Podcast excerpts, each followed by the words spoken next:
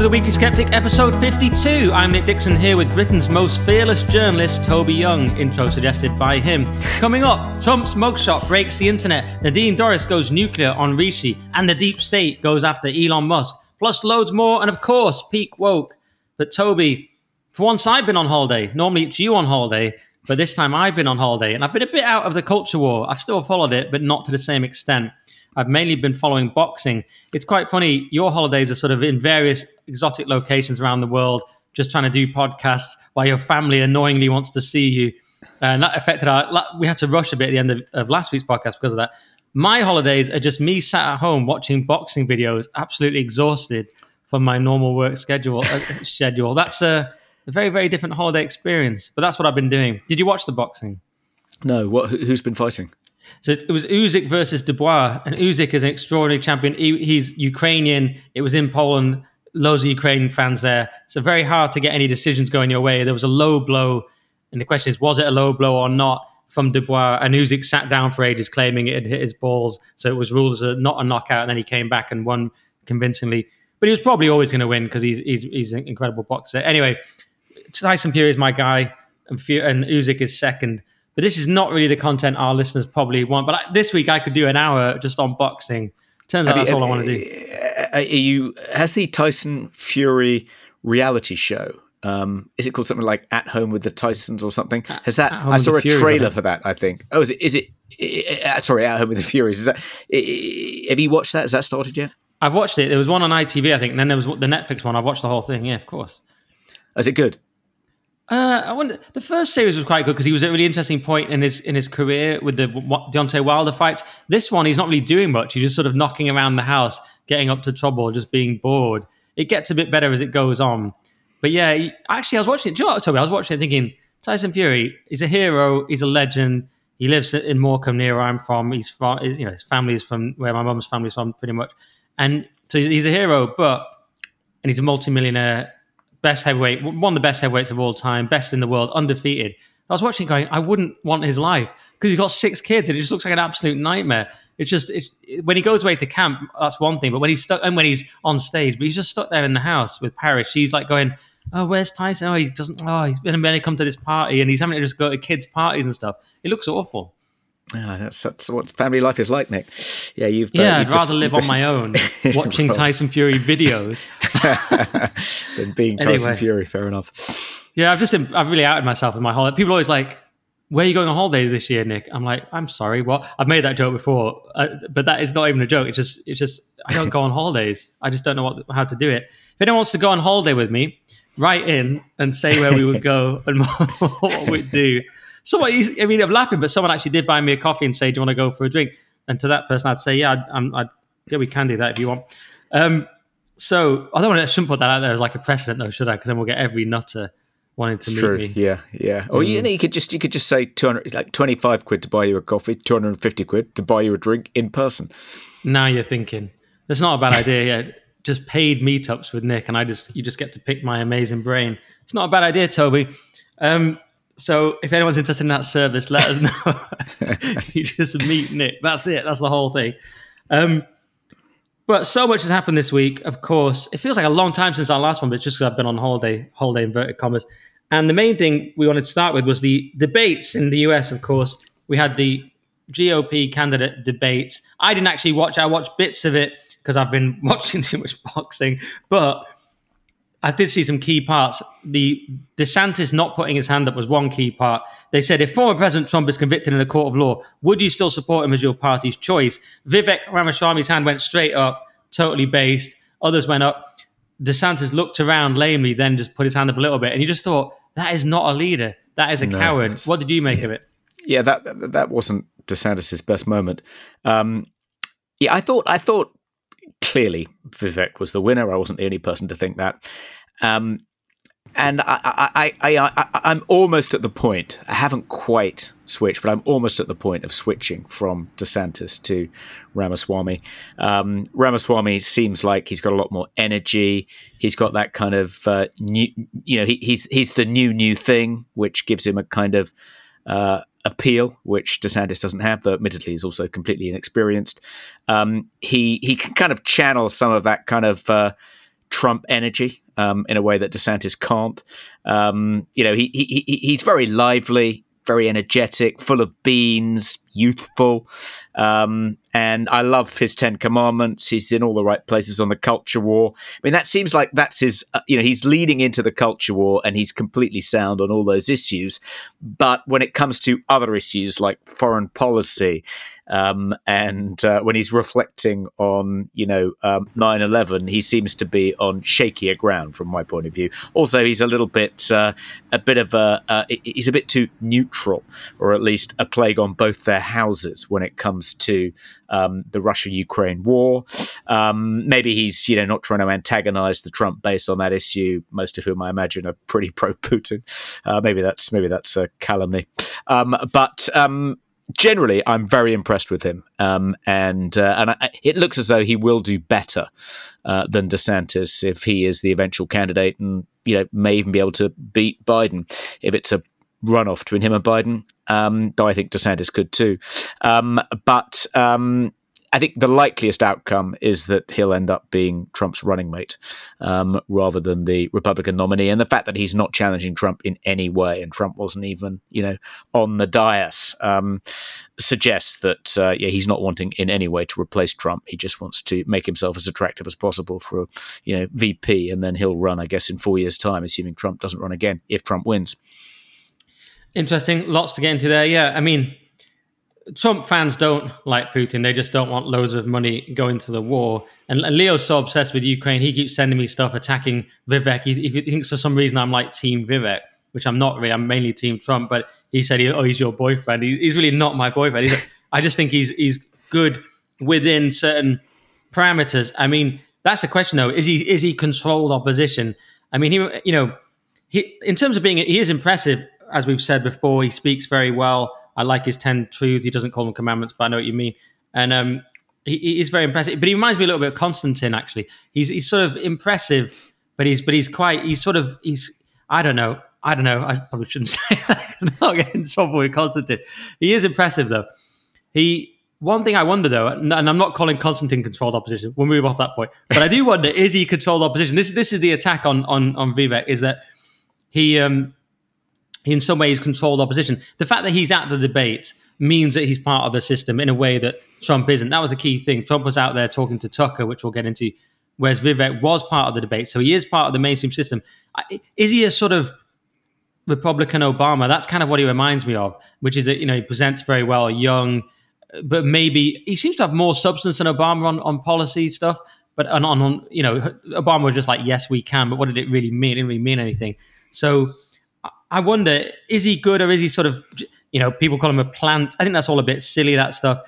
One thing people sh- showed is a, a, speech he did when he was graduating and as, to show that he's always been like this. The question is with that, does that show that he's authentic or does that show that he's always just been ruthlessly focused from a young age on being a political figure? So was very sort of in character even then. Have you seen that speech? No, I haven't. I suppose well, one, a, one, one interesting thing about him is that um, I mean, what are his credentials for being the Republican nominee? I mean, he has no political experience at all. He's never run for office before, as far as I know. Um, he hasn't worked in any of. He's never worked for the government. Um, he supposedly embodies the American dream, but it's unusual for you know a presidential candidate to have zero experience in government. And I guess his credential is that he wrote um, woke Inc. That he's you know he's he's established his bona fides uh, in the culture war. Um, but beyond being you know um, a, fully paid up culture warrior, um, he's got no credentials at all. And I think that what that tells us is that in the current febrile climate in American politics, just being, you know, a credentialed culture warrior with one book under your belt is enough to give you a platform to run for the president. Mm. Yeah, that's interesting because the culture war is so uh, relevant and so heated. What did you think of the fact? Speaking of the culture war, the Eminem told him off. So Eminem sends Vivek Ramaswamy a cease and desist letter demanding he stop rapping his music on the campaign trail. This was pretty cringe, especially when Eminem endorsed Biden and Kamala Harris in this new campaign ad, One Opportunity, which I've watched. It's just a black and white ad and it plays Lose Yourself. So Eminem there very clear, not saying like some musicians would, oh, I, don't, I just don't want my stuff used in politics. Very clearly saying, I want it used for Biden mm. and Kamala, but not for Vivek. Vivek can't even say it himself. He can't even just rap it in a funny way himself. Isn't that pretty pathetic? Yeah, that was um, quite surprising. I had, I didn't. I mean, I haven't really been following Eminem's career particularly closely, but I didn't know he was, you know, a shill for the Democrats. Um, and you know, I didn't know he'd kind of joined, uh, take taken a side in the culture war, oh, yeah. taken the wrong side. Um, he went full uh, Trump derangement syndrome a while ago with like an anti-Trump rap. Do you not remember? No, I don't. It was really bad. Okay, um, I guess it could be a blessing in disguise, but I don't think that rapping to you know doing karaoke or whatever it was he was doing to the Eminem song was his finest moment. Uh, did you see Bill Maher on? I think it was. Is it still called Politically Incorrect? Um, advising uh, Vivek to drop that from his kind of stump kind of performance. That it never looks good when people. He compared him to. Um, Kendall uh, rapping in Succession. I said it just you know when rich guys rap, you know even if you're brown, you, you, just can't get away with it. It looks stupid. You know, drop yeah. that. And Vivek, Vivek, kind of like, oh, it's just a bit of fun. I like doing it. I've always been a fan of Eminem, and you know, he, he, he didn't have a convincing comeback. I didn't think. Yeah, it's called the, Real the, Time the, with Bill Maher. Yeah, real time with Bill Maher. That's it. But the, the, I was going to say it's like Kendall. Was, yeah, yeah, it was. Yeah, that, yeah. That, I thought I, I haven't actually seen it, but I just thought that myself because exactly who, what, who it's like yeah, okay, guys, just gonna uh, do some rap. Yeah, it, it, was yeah pure Kendall. Very embarrassing in that way, but it, I don't know. I don't think it's quite as cringe as Kendall. But um, what did you think to the fact that there that there's two sort of Indian people in these primaries? Like, I didn't really think about it, but someone said this is America now. Like two Indian people. India's kind of taking over. They got the birth rate. So it was him and it was Vivek and Nikki Haley debating each other. And I didn't realize Nikki Haley was Indian, so I looked into it. But she is. Did you think anything of that, or is that irrelevant? Well, I suppose it um, it gives the lie to the idea that um, America is a white supremacist country where, you know, if you're white, you have all kinds of privileges, and if you're not, you suffer from, you know, uh, oppression. Um, yeah. It's Indian an Indian supremacist country. It's, it's, it's a brown supremacy. Yeah, it's like uh, Indians are much more successful than whites in America in contemporary America. Um, I think the average, you know, the mean household income for Indian Americans is much higher than it is for, you know, um, Americans of European descent now, uh, as it is yeah. in the UK. India are winning basically, aren't they? We thought it was China, but their birth rate's far too low. They had the one child policy. You know, they, they're too authoritarian. India, with their increasing population, they're just coming through. It's very smart people. They're just coming through, aren't they? Yeah, they're, they're going to be a superpower. Um, you know, uh, within a couple of decades. Did you see? I think in the past week they had a they they they landed a rocket on the moon, and yet we still give them foreign aid. But anyway, that's yeah, a different story. I saw that they got to the moon, and we've we've never managed. Um, so just threw that in for the people coming over from London calling the Delingpole fans. Uh, we've never been to the moon. Um, by the way, I should I should have officially welcomed London calling fans. I didn't really do that. I, I, even, I even alienated some of them quite early on. And um, so thank you all the London calling fans that have come over. Uh, hope you like it on the Weekly Sceptic. Some of them I think have, have not liked it from the reviews, but I've just sensed there's a bit of a hardcore Delingpole, Team Delingpole energy. Although hopefully Team Nick is is going to represent some of your positions. Just a quick message there for our new London calling fans. We have had a boost in numbers, which is very good. Yeah, and I think that um, must be because we have picked up some London calling refugees. So welcome to the Weekly Sceptic, guys. Yes, welcome. And um, and someone said Someone said that I. Oh yeah, I'll get into that later. Someone said I was insulting London Calling fans because because we built Weekly Sceptic quicker than uh, higher numbers quicker than London Calling, which of course I wasn't. How could it be an insult to the London Calling fans that there weren't as many of them as our pocket. It could never. It was always obviously a boast about me, and not at all an insult to them. So it didn't make any sense. Anyway, so that's Vivek. And to be fair to DeSantis, even though he's not doing well, and I've always backed Trump over him, he some someone said to me he didn't raise his hand because he, he has a different strategy rather than support him. You know, in his head there was some sort of complicated answer that he, he wasn't just afraid to raise his hand. He, had some more complicated answer regarding Trump that I don't totally understand. But so I should have. So that's badly represented for me. But the point is, they were saying he wasn't just cowardice; he just had a more nuanced take or something. But still, mm waiting, looking it's, around, and sticking up your hand doesn't look good. It's it's quite difficult. I mean, they're in quite a difficult position. Um, the various people jockeying for the Republican nomination because you know, in order to get the nomination, they have to beat Trump or Trump has to withdraw. Um, and um, but none of them can say that because if they're seen to encourage Trump's withdrawal um, in any shape or form, that will automatically damn their own bid to become his replacement. So they're kind of it's like a it's like you're going for a job, but in order to get the job, you have to say that under no circumstances would you be better than the person you're trying to replace, and you absolutely would you know, hope beyond hope that the guy you're trying to replace keeps his job. I mean, it's sort of a, a weird kind of job interview, isn't it? Yeah, you're right. It's very tricky. It's one for the 48 laws of power. It's like never outshine the master. It's very, very complicated. All right, that's that's the debates pretty much. And um, then the main thing, of course, about it was that Trump didn't join the debate, and he went off and did this Tucker interview separately, which got this extraordinary number of views.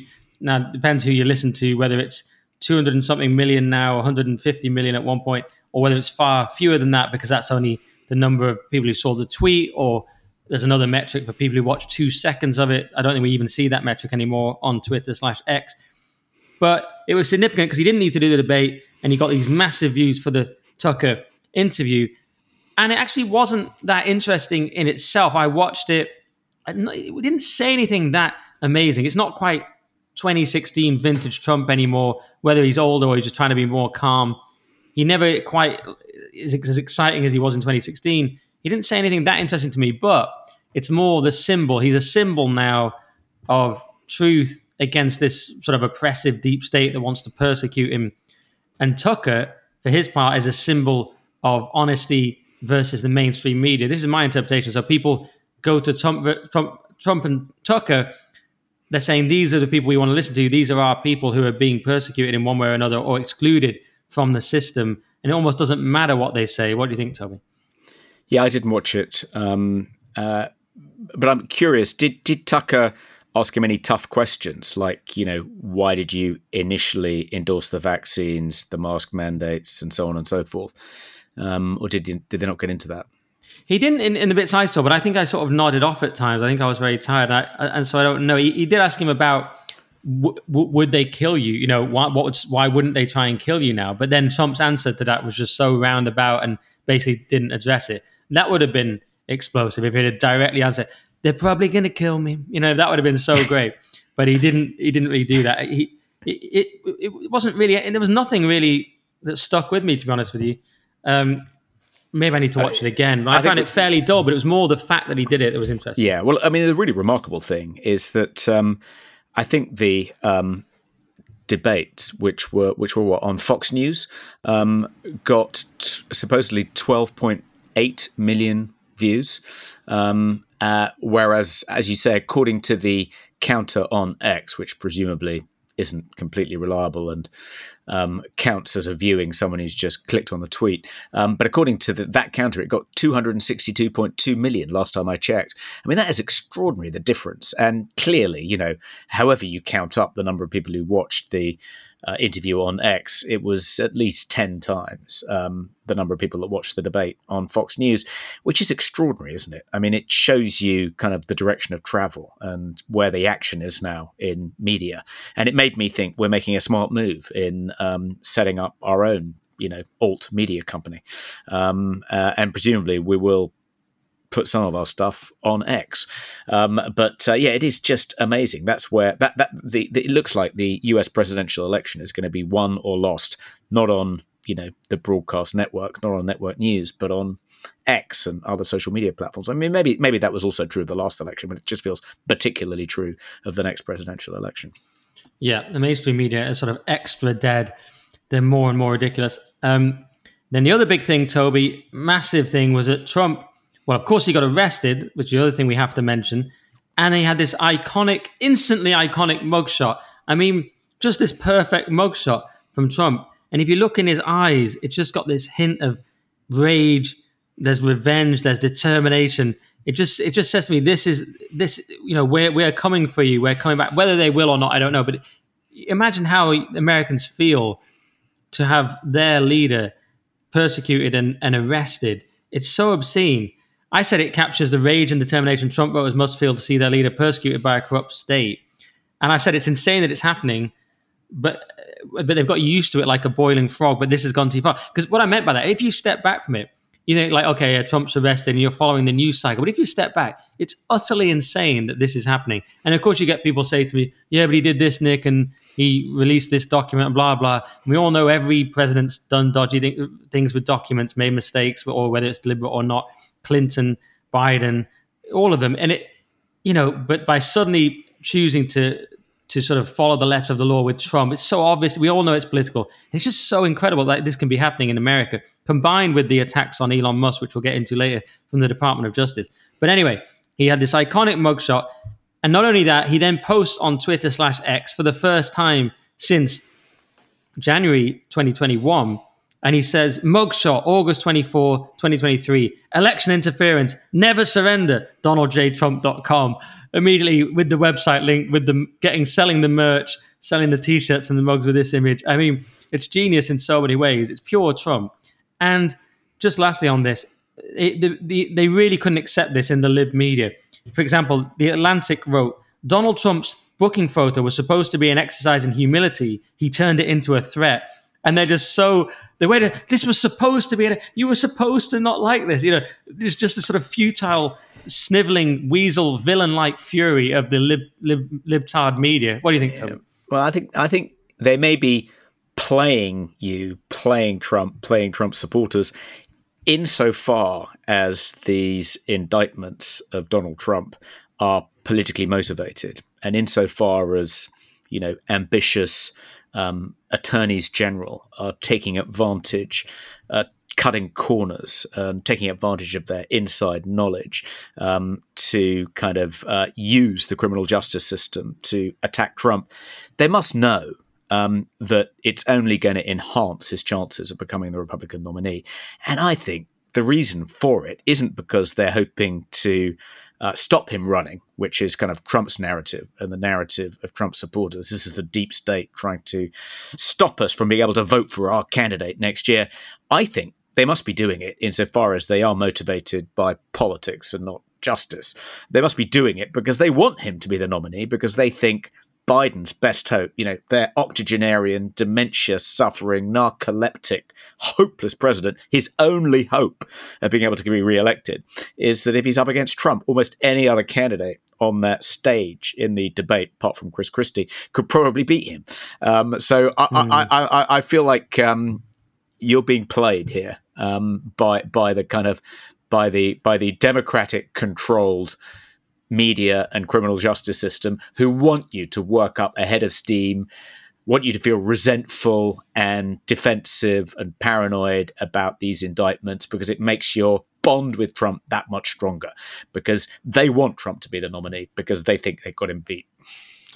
No, and I've never believed that. I've always thought that's too 4D chess for these people. You have to remember how hysterically they hate Trump, how all these lawyers have tried to go after him. The average Trump hater you speak to, they're not rational. I think they just want to crush their opponent, totally humiliate him. Joe Biden talked about it, how we'll do everything within the Constitution to stop him. Basically, he, he said that before. He, there's that clip. They just want to stop him, put him down by any means. It's not for, it's 1D chess. It's just crush our opponent completely in the most banana republic way possible. I think that's all it is. And the idea they want him to run, hmm, you know, yeah, he's in some ways they he's he's easier to beat than than Vivek or DeSantis, arguably. But then again, he's immensely popular. I don't know. I'm I'm not convinced, Toby. I know that's what you think. I mean, I I might be being played, but I don't think it's in that way. I mean, here's a, an interesting thing that started to happen. The New York Times put out this piece: "Elections are bad for democracy." August 21st, right? Then the Atlantic on the same day puts out another piece Americans vote too much.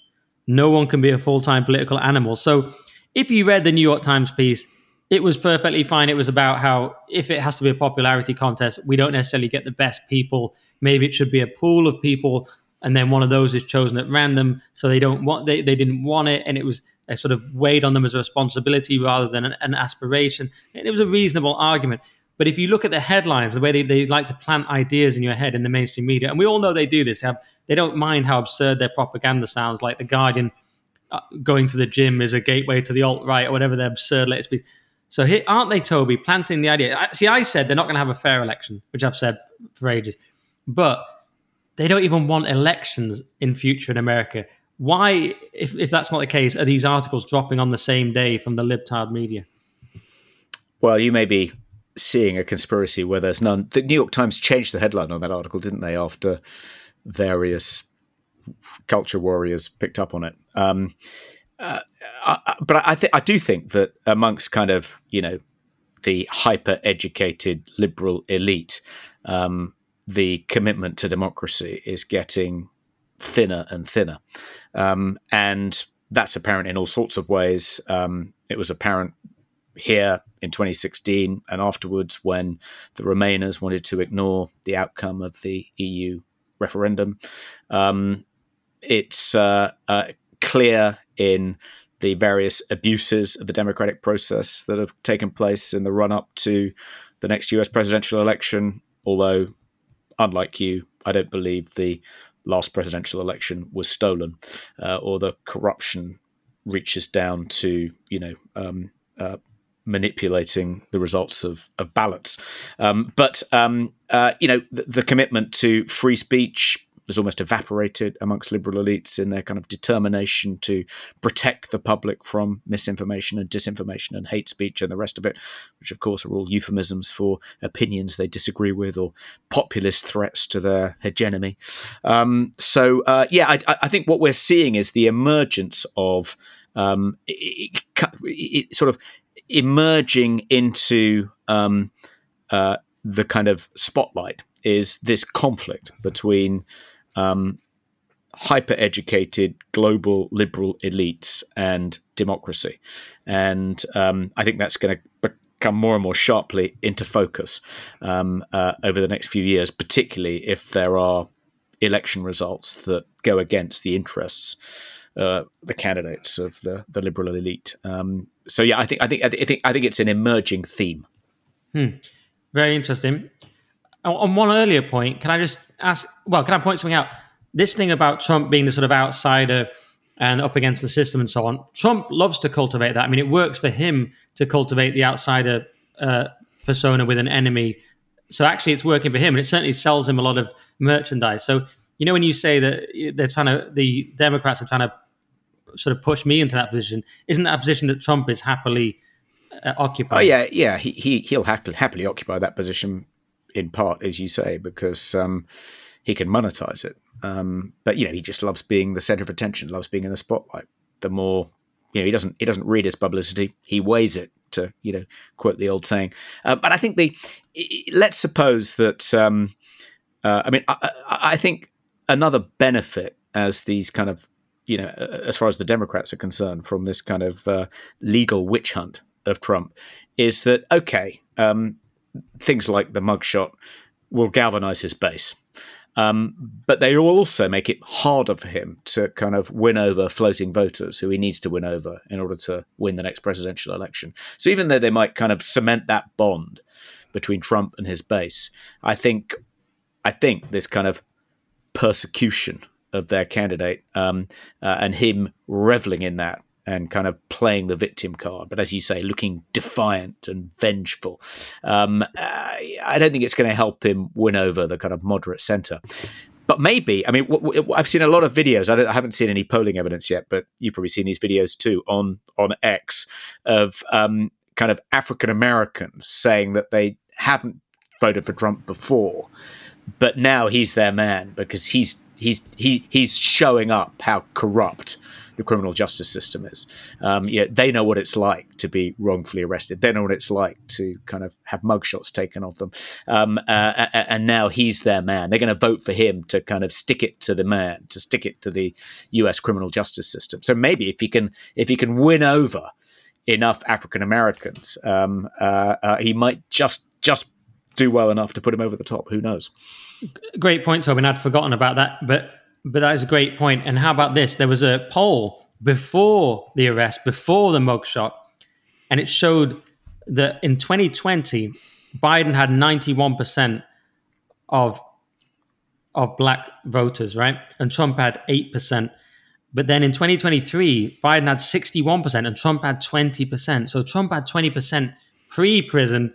Yeah, because of course, this is and this is an argument against the 4D chess it's simplistic to say. It kind of sounds borderline insulting. But once you persecute Trump unfairly and stick him in prison, perhaps he does gain mm. a, a, massive amount of empathy from other people, the black community in this case, who feel that they've been unfairly persecuted often and, and often unfairly put in prison. This is something they often say. Yeah. So yeah, I could. See, I mean, it does seem to have happened a little bit. And and, and and of course, Trump was popular before he was called racist. He was very popular in rap and so on. So he was actually popular before with black people. So why not? And if, if the fact it was twenty percent before the poll, and that could be a key swing. That is one of the key areas. To you know, mm. they might pick up votes elsewhere um, mm. w- amongst women. Yeah, and, and, so and, and, and I can and it's not not hard to imagine that if there is a Democratic plot to kind of make sure Trump is the candidate, um, uh, this will have been an unanticipated consequence of you know the legal witch hunt. They wouldn't have they wouldn't have anticipated that actually it'll increase Trump's standing so much amongst African Americans that it might actually completely backfire. Mm-hmm. I know he did particularly well amongst Hispanic Americans, better I think than Biden in the last um, presidential election as well. Mm, yeah, because of, yeah, because the, the, black and Hispanic unemployment rates that he, he worked, uh, he must have improved, but yeah, it's the kind of thing cynical enough that Hillary could have thought of. I could easily imagine Hillary thinking, if you send him to prison, bl- black people will like him too much. That's a kind of sort of quasi-racist sounding, cynical thing yeah. Hillary Clinton might have said, but it turns out to actually be possible. No, that, that's true. true. That's true. No one could have said it in the meetings where they were discussing how best to kind of make sure Trump is the candidate. No one could have put up and said, "Well, wait a minute, sir. If if if if we arrest him and, and publish all these mugshots and open all these cases against him, might that not increase his popularity with African American voters? Everyone would immediately turn to racist. yeah, right. so right. Madonna could make the point. So that's no, why it's happening. That's why this this disaster is unfolding from the Democrats' point of view. yeah, the fact that it seems to be happening means that it, you know, then it's just the truth. But also, yeah, if you look into it a bit more deeply, you say, well, no, it makes sense if they, if you, we're always hearing that black people in America feel like they're unfairly pulled over and all these kind of things. So it does make sense, and it's not actually racist, but it definitely sounds terrible to say it. So yeah, it'd be impossible for them to suggest. Very interesting. Let me ask you one more question on this, Toby, because this is one thing that intrigues me about your stance. What, you say the election wasn't rigged, but do you think the Democrats would have rigged it 2020 and would do so again if they could get away with it? That's a question that intrigues me. Um, Not whether they did, but whether they would if they could. Just a hypothetical. Well, I, I think that um, I think that both sides um, uh, I mean, I, I, think there's there is there is no there is no they here, um, uh, which is which is one of the things which complicates the answer. I mean, I think there are you know there are kind of different blocks, different democratic groups in different states, um, and I'm sure some are more corrupt than others and would rig the ballot if they could. Um, you know, but then I'm sure there are lots of equally corrupt groups of Republicans who would do the same. I mean, I think uh, you know the system has to be kind of uh, rig proof um, if it's going to function. And I think my reason for thinking that the, the 2020 election wasn't stolen by the Democrats is that it's very difficult to rig an election at a kind of national level. And I don't think it happened, you know, it may, it may have happened in, in some places, but I don't think it happened on a significant enough scale to have made an impact on the result. I think, you know, Biden's victory was comfortable enough and it's rig proof enough that it's just the idea that it that, that it could have made a critical difference. Um, a bit of rigging here and there, I think, is is for the birds. But you, but you, you, so you're not answering the question of whether they would. I'll tell you why I asked because if the, the, fact that they would definitely do it in my mind if they could that's how much they hate trump and that's how little they care about american values. To me renders it not immaterial whether they did or not but but you know less important. To me they definitely would. And i'd also i'd also say that on the republican side they wouldn't because they believed in american values. But now at this point i suspect Eh, probably they even would as well because there's such a desperation to win now, and it's got so heated. This is my theory. I'm, I can not convert. Obviously, just a, a theory. But the Democrats in 2020, even if they, if you're saying they didn't rig it, I say to myself, if they could have, they 100% would have. I couldn't say that about the other side because I think that they do believe in in in, well, in, in think, American values, think, but not. I'm not sure anymore. I think the I think the the people you'd you know unless there is some very sophisticated way of rigging the elections, um, uh, the people you'd have to enlist in a conspiracy to steal the election would be small town American volunteers who volunteer to invigilate um, in in polling stations, um, who volunteer to count the ballots. Um, and I think the vast majority of, of them are honest, um, uh, you know, um, good American citizens, and I don't think they could be enlisted in a conspiracy of that nature. Uh, I yeah. think you're still talking to- about to- whether it could happen. Just imagine this for a second. 2020, just last question. Imagine this to get my point across. 2020 election, and you offer Biden and the Democrats, they can press a button and win the election, a magical button, right? And unfairly. They know they've lost on numbers, right? But they can press a button and just and still win it. Would they press it? uh, yeah, but I think the Republicans would too. Interesting. That's all I wanted to get. As a, it's like a like a BBC gotcha. That's all I wanted. Um, yeah, I, and I don't think the Republicans would until well, maybe I'm wrong. I mean, the Bu- the Bush Republicans, maybe. I don't know. Oh, it's an interesting. well, it's a question I think about a lot. Is I I think what one one one um, one exhibit in the case for the prosecution for you is that um, I think there's pretty solid evidence that um, some ballot boxes uh, did get lost in the 1960 presidential election, um, and Nixon was too cowed by the glamour of JFK to challenge the result. He conceded, even though he knew that there had been some rigging taking place in some counties in, um, you know, uh, Chicago and its surrounding environs. Um, uh, so, um, you know, the Tammany Hall Democrats, the philosophy of voting early and voting often, you know, it's kind of, yeah, it's a, almost a running gag in American politics that there used to be this kind of highly corrupt strain within the kind of Tammany Hall controlled Democratic Party. And that's what enabled, that's what put JFK over the top in the JFK Nixon presidential election of 1960. But the reason that's quite credible is that um, partly because the result was so close. You know, if you lose a few ballot boxes, that can make enough of a difference.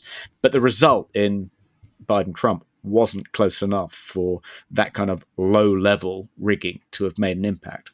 interesting. I wonder if Nixon was thinking long term that he, he couldn't win that battle and eventually he'd come back, which he did. I don't know enough about it, but when I- you know, people will point out that Bush had a very dodgy election with Gore. So I would say it's probably not the Republicans, but the the system. We know Trump was Trump was basically a mistake. He was out as much as he was rich and part of the establishment until he ran. He very much was a mistake. They weren't supposed to allow it to happen. And my theory is they just don't, won't allow they will they won't allow more mistakes. But let's see. So even you know, so then Bush and No, I think I think I think, I think. I think I think the response if if if um, if the Democrats think there's a risk they're going to lose, I think the result will be challenged in other ways rather than trying to kind of rig the ballot. Um, and I think if they do lose, let's suppose Trump is the next president of the United States, that will certainly accelerate the um, decline their declining faith in the democratic process. They'll think, God, we've made every effort to try and suppress dissent, suppress conspiracy theories uh, of various kinds. We think we've cleaned up the internet. I mean, it's going to be harder for them. No doubt they will try and blame Trump's victory on misinformation and disinformation and you know bad actors, troll farms, foreign interference, all the whole nine yards. But it'll be less credible this time because they've had you know they've had since 2016 really to try and kind of control the internet. And the censorship industrial con- co- uh, complex now is vast and funded to the tune of you know multi billions of dollars. And manned by hundreds of thousands of people and universities all over the world have been enlisted in this great effort to suppress wrong think on social media and the rest of it if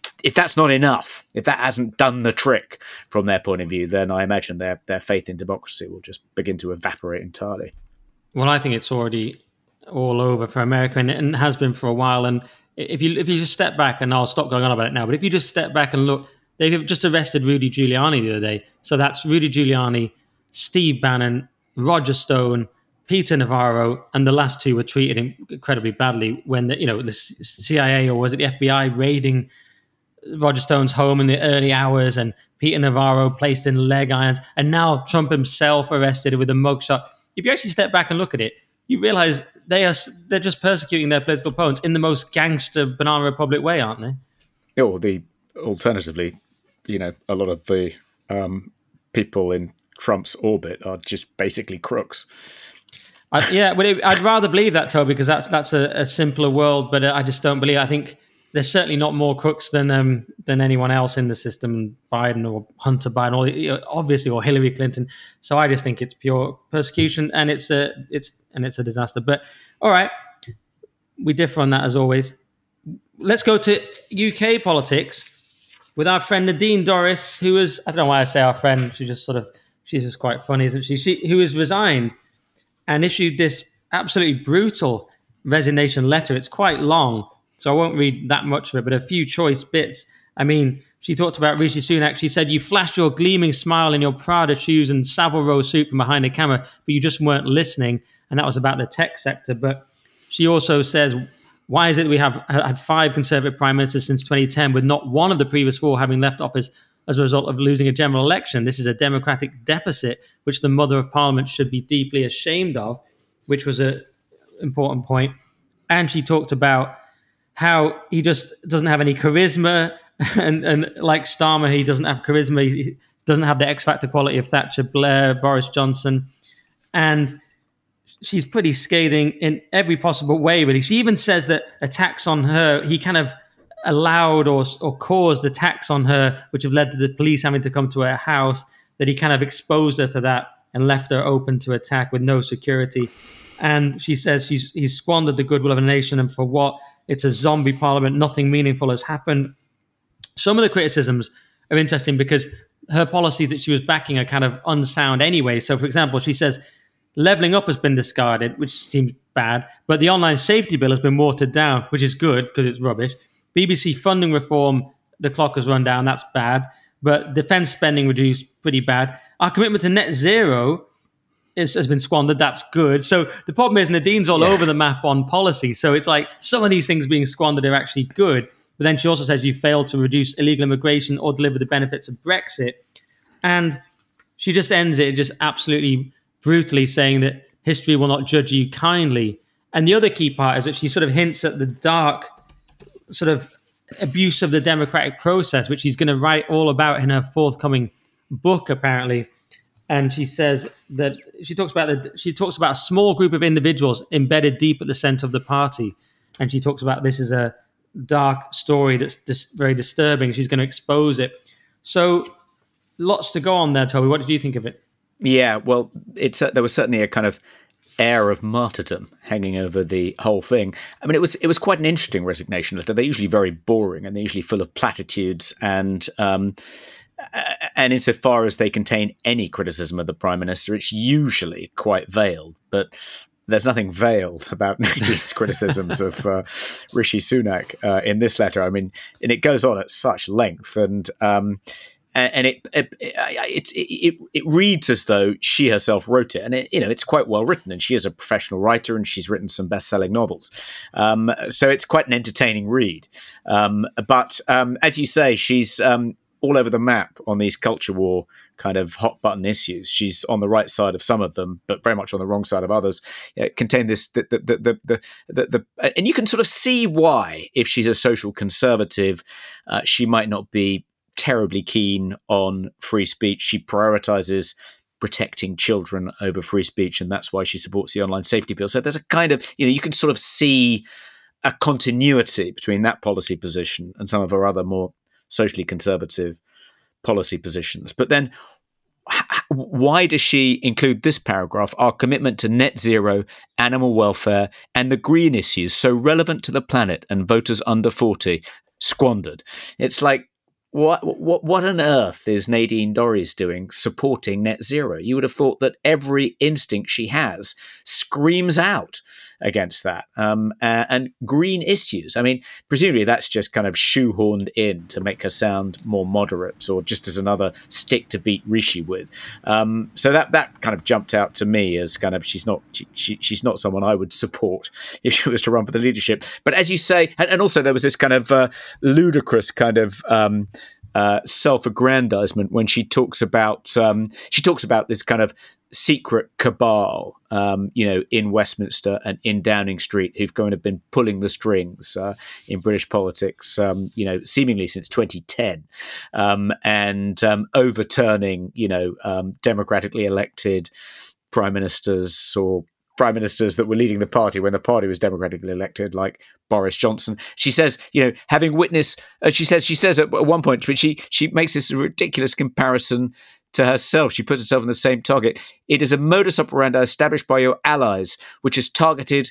She means have targeted Boris Johnson, transferred to Liz Truss, and now moved on to me. Like she's putting herself in rather elevated company there. It's as though, you know, if there is this kind of secret cabal who've been kind of, um, you know, determining who, who our prime minister should be um, and ignoring the wishes of the electorate and the wishes of party members, would that cabal really have kind of turned its attention to kind of um, getting rid of Nadine? Is she? Does she really? It seems just ludicrous, but um, uh, she's clearly got this kind of uh, um, you know um, persecution complex and and thinks that Rishi and his dark, dark, deep state allies are out to get her.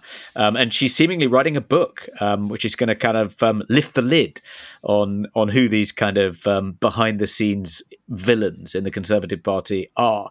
Um, so that'll be something to look forward to. I mean, I I, I, I quite liked Nadine um, uh, before she became the Secretary of State at DCMS and then became, you know, a cheerleader for the online safety bill and was impervious to any pro free speech arguments, just deaf to any pro free speech arguments.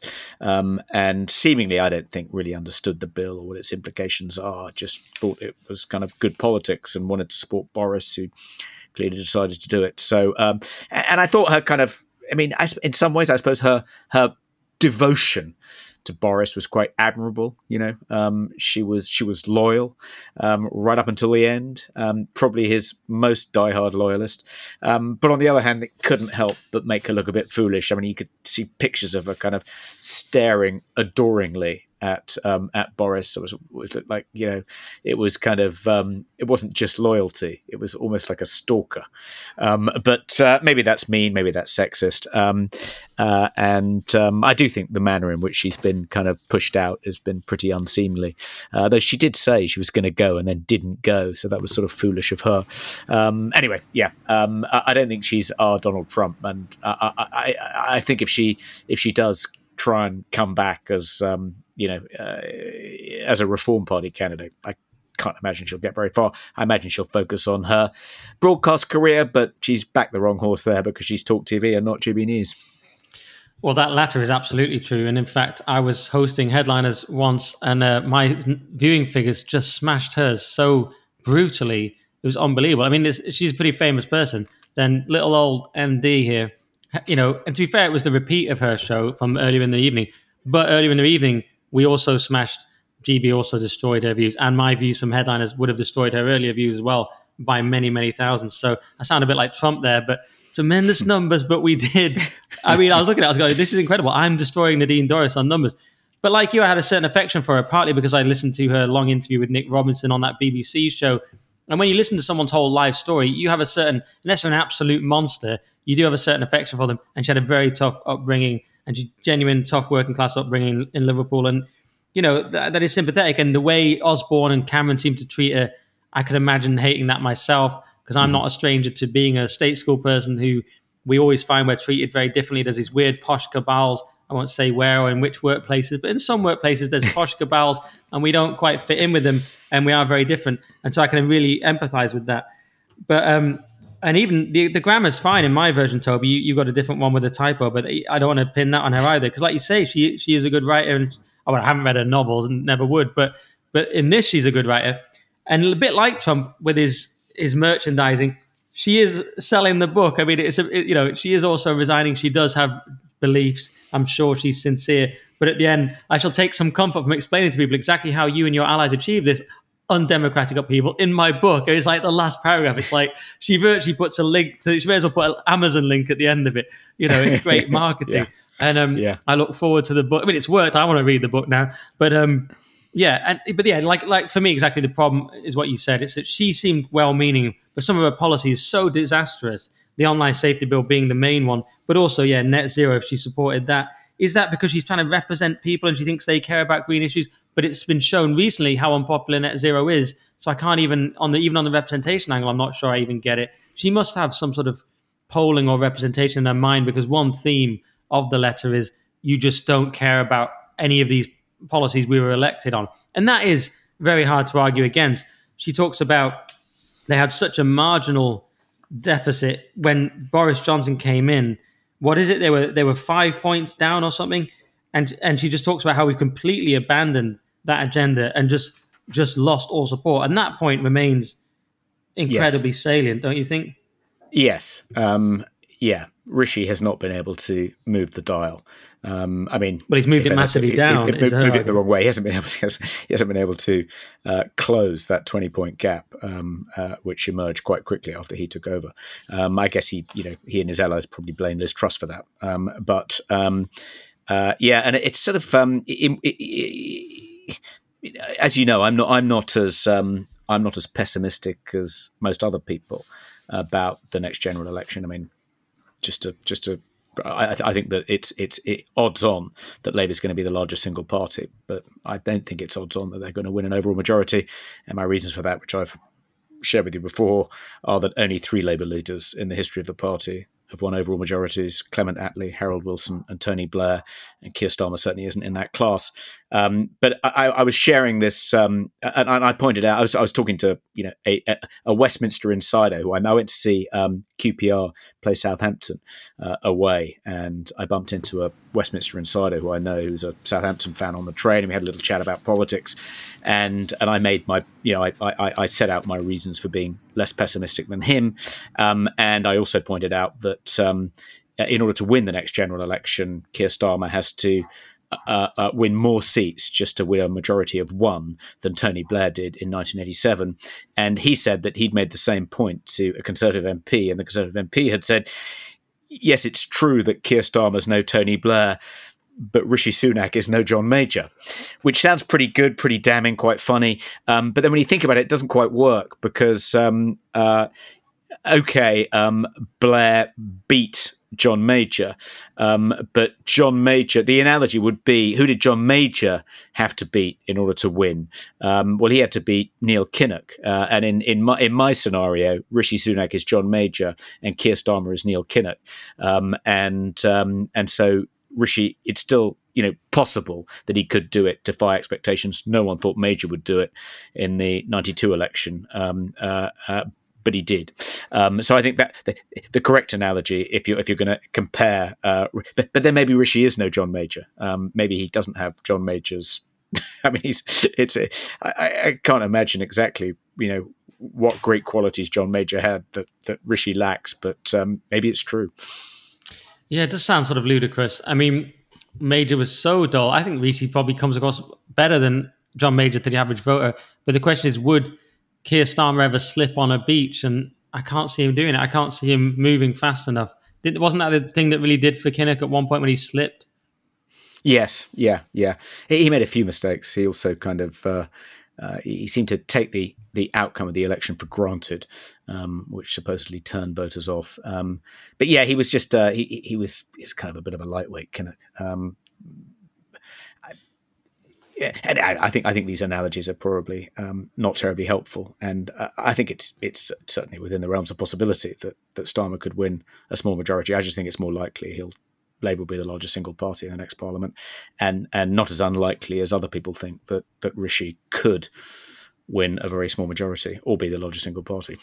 Well, I'm more on the um, Tories going to get hammered side, but it, here's an interesting poll though willingness to vote for an entirely new party. Did you see this? Would you be willing to vote for an entirely new party that does not exist at this moment at the next general election?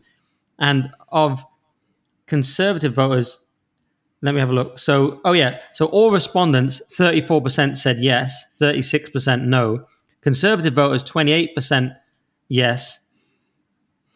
And Labour voters, no, so yeah, likely Conservative voters, 28% yes, 46% no. Okay. Likely Labour voters, 29% yes, and 37% no. So more Labour voters would vote. They've made it really confusing because they put the yes and no in red and in blue and red, but it just means yes and no, not Labour and Conservative. That's why I was stuttering there. I was like, why would you do that? Anyway, so 29% of Labour voters would vote for an entirely new party, 28% of Conservatives. Likely Liberal Democrat voters, 36% yes, 38% no. And obviously, of undecided voters, it makes sense 44% would vote for a new party, 21% no. So it, it was I mean, that's pretty huge that 34% of all respondents would vote for a new party. But do they just say that when polled? Would it actually happen? Because you have parties like Reform who are doing okay, but in our system they can't really get anywhere. But I mean, I think mm. if we hmm. if we change to, to proportional representation, we'd have, we'd have something radically different. But under our system, despite that poll, would do you think people really are ready to vote well, for a new party? Also, the, the poll is quite misleading because people might be willing to vote for a new party, but that's not to say they they they'd be willing to vote for the same new party. So you know they they might have a party in mind that they prefer to any of the existing choices, but they might all have different parties in mind. So you know that doesn't mean they're going to vote for a new party. Um, it means they might vote for you know um, any new party, um, mm-hmm. but yeah, no particular one, if you see what I mean. Um, That's a so, good point, but it does also suggest that there is a, a desire there, and, and if someone if if one new party could gather up all those people, although if they have disparate views, it's probably hard to see how. But there is a potential for a party to come in and, and make a massive change. Yeah, uh, would you would or you think parties. about? I mean, let, us suppose a kind of um, uh, let's suppose um, David Frost um, breaks ranks with the Conservative Party, um, uh, and after the Conservative Party loses the next general election, becomes the leader of a new political party, which is, you know, anti net zero, anti woke gobbledygook, never going to lock down again, sound on economic issues, sound on social issues. Would you consider getting involved in that party, perhaps even becoming a candidate? Well, if it was David Frost, you mean my mate Lord Frost, who's done my other podcast and he's a fan of this podcast. Of course, I if you know if he asked me, I'd get involved.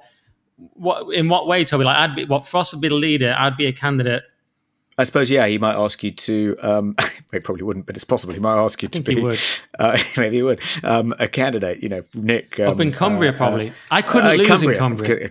Exactly. I'd be like yeah, Usyk in, in, Poland. I, I couldn't lose. I'd be like I'd be even more. I'd be like Usyk in Ukraine itself. I could not lose in Cumbria, especially the Lakes area, because I just know all the all the struggles. I know like the hospital's been moved to Lancaster, and you can't get a dentist appointment. There's no buses. There's no public transport. I just know all the problems of, of the area, and I, you know, they're my people. So I think I'd, and I understand all the issues.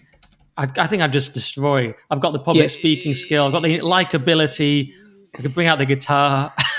you'd be, you'd be, the, you'd be the, you could be the Beppe Grillo of um, of the Frost Party. Um, I don't get that think, reference, but oh, he, he was he was a comedian um, uh, who um, uh, led the five star party in Italy did incredibly well, kind of populist candidate. Oh, is that um, the really right wing party? Zelensky was um, was oh, a, he was, was a, comedian, comedian, yeah, of course, yeah, was a telecomedian. Yeah, it's the short gap between. It's this short journey from comedian to far right person. Uh, That's why I wouldn't get it because I make jokes like that. But yeah, I, I, think I could be a candidate. But the question is, Toby, would you be a candidate? Because you're actually a serious possibility. Yeah, I mean, and I that's suppose, probably why um, you asked me. No, no. so. well, say you'd ask me, David. If you're listening, I would consider it. Um, no, I, I, don't know. I've, I've, I've, I was asked by Nigel Farage. Um, he took me out to lunch um, uh, at um, the Boisdale um, in Victoria, um, which is a kind of uh, steak and cigar restaurant, and he asked me if I would um, become an MEP, if I, if I would join UKIP, become their edu- education spokesman, and um, and he more or less said, if you do, um, I can make sure you get a seat in the European Parliament. Um, and um, you know, I did think about it for for a day or two, but in the end, decided not to because I was sort of involved in the free school movement at that time, and I thought it might discredit the movement if I if I joined UKIP. Um, but also, you know, just didn't want to it, it, there's something kind of i mean to succeed in politics i think you need to be well first of all you need to be extremely thick skinned um, i think that's that's maybe where you would fall down um, well, but uh, we've got a review but, about that later, so we'll get on to it. okay. that. Okay, but I think also you just have to kind of you have to repeat the same talking points over and over and over and make it sound as though you kind of mean them, and you know you have to kind of fake sincerity the whole time. And I just, I mean, Boris was quite clever about kind of you know doing it with a twinkle in his eyes. He wasn't expecting people to take what he was saying at face value. You know, he recognised it was just a kind of script he was reading from, and he didn't want his audience to think that he was deceiving them in any way. I know it's a script, you know it's a script. Let's play along. Um, but but I think I'm not as sophisticated or as good a public speaker as Boris. I don't have his political dexterity. Um, so I just think I find it quite boring and bruising and um, and you know it's an enormous effort. Um, with an enormous cost for you know, um, and the chances are you'll fail. So, you know, it's it's it's, it's it, I don't like the odds very much. Yeah, the thin skin thing it would be an issue for me, but and we'll get on to later why why what my thoughts are on that. But yeah, I was informally offered the, to be deputy leader of UKIP. I think I might have said this before, and I later realised it might have actually been a serious offer. Um, I could have done that, but I felt the brand was sort of over, and it, it wasn't the best move for me. But uh, I think my sense of humour would set me apart on my speaking ability. As I was saying to Steve Baker, if you could, and he is quite funny, but I was saying if you could master that, you'd be you'd be streets ahead. Because when you look at Boris's speaking compared to the, the Trusses and the, mm. you know, I was mm. watching the conference and just someone like Truss. This was before Truss was was PM. She came on and just said, "Conference." Who starts a speech with a blank hmm. stare mm. and the word mm. conference. I might have made this point before, but it's so upset. Boris gets up, talks about lugworms, and everyone's eating out of his hand. And that's yeah. the difference. So I'd get up there and be funny. I wouldn't need to talk yeah. about the policies, and that would just yeah. be a huge difference.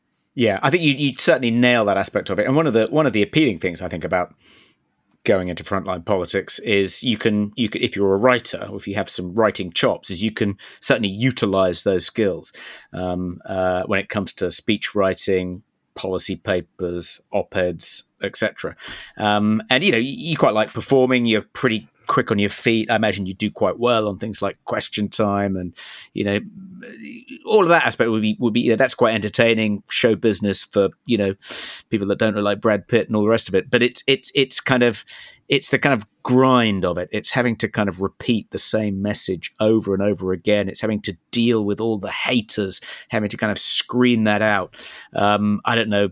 You don't have a family, so that wouldn't be an issue for you, but I'd be worried about the impact on my family, how their friends would feel about it, how they'd start to be treated. Would they need, you know, bodyguards. I mean, I don't know, and and and and, and inevitably you kind of end up kind of being forced into these much less nuanced, much more extreme positions, and you start to get start out taking, um, and that kind of that feels a bit kind of disfiguring and self mutilating.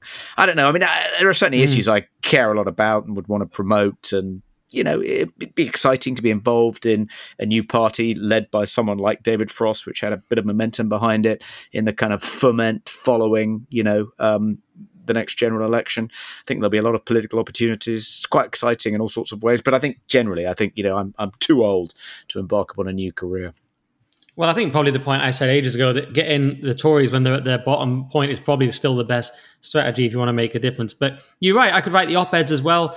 I mean, I just my um, Oliver Anthony monologue has 51k views on YouTube at the moment on my own channel, which is a small channel. I wrote it myself, performed it on Free Speech Nation. So that shows I could do that kind of thing and my writing is is is elite level. But and I like the fact that you elided the showbiz for ugly people. That was nice the way you did that, Toby. Um, I did notice. But uh, but um but when you say the family, that's what would be my undoing, not having a family, because they'd say, why has this guy not got a family? And why does he support Andrew Tate? And then it's all over. Misogynist far right candidate that's true. Lord yeah. Frost forced to distance yeah. himself from misogynist yeah, you, far right yeah. comedian with no family. Loner comedian, loner far right Tate loving comedian. Comedian would be inverted commas.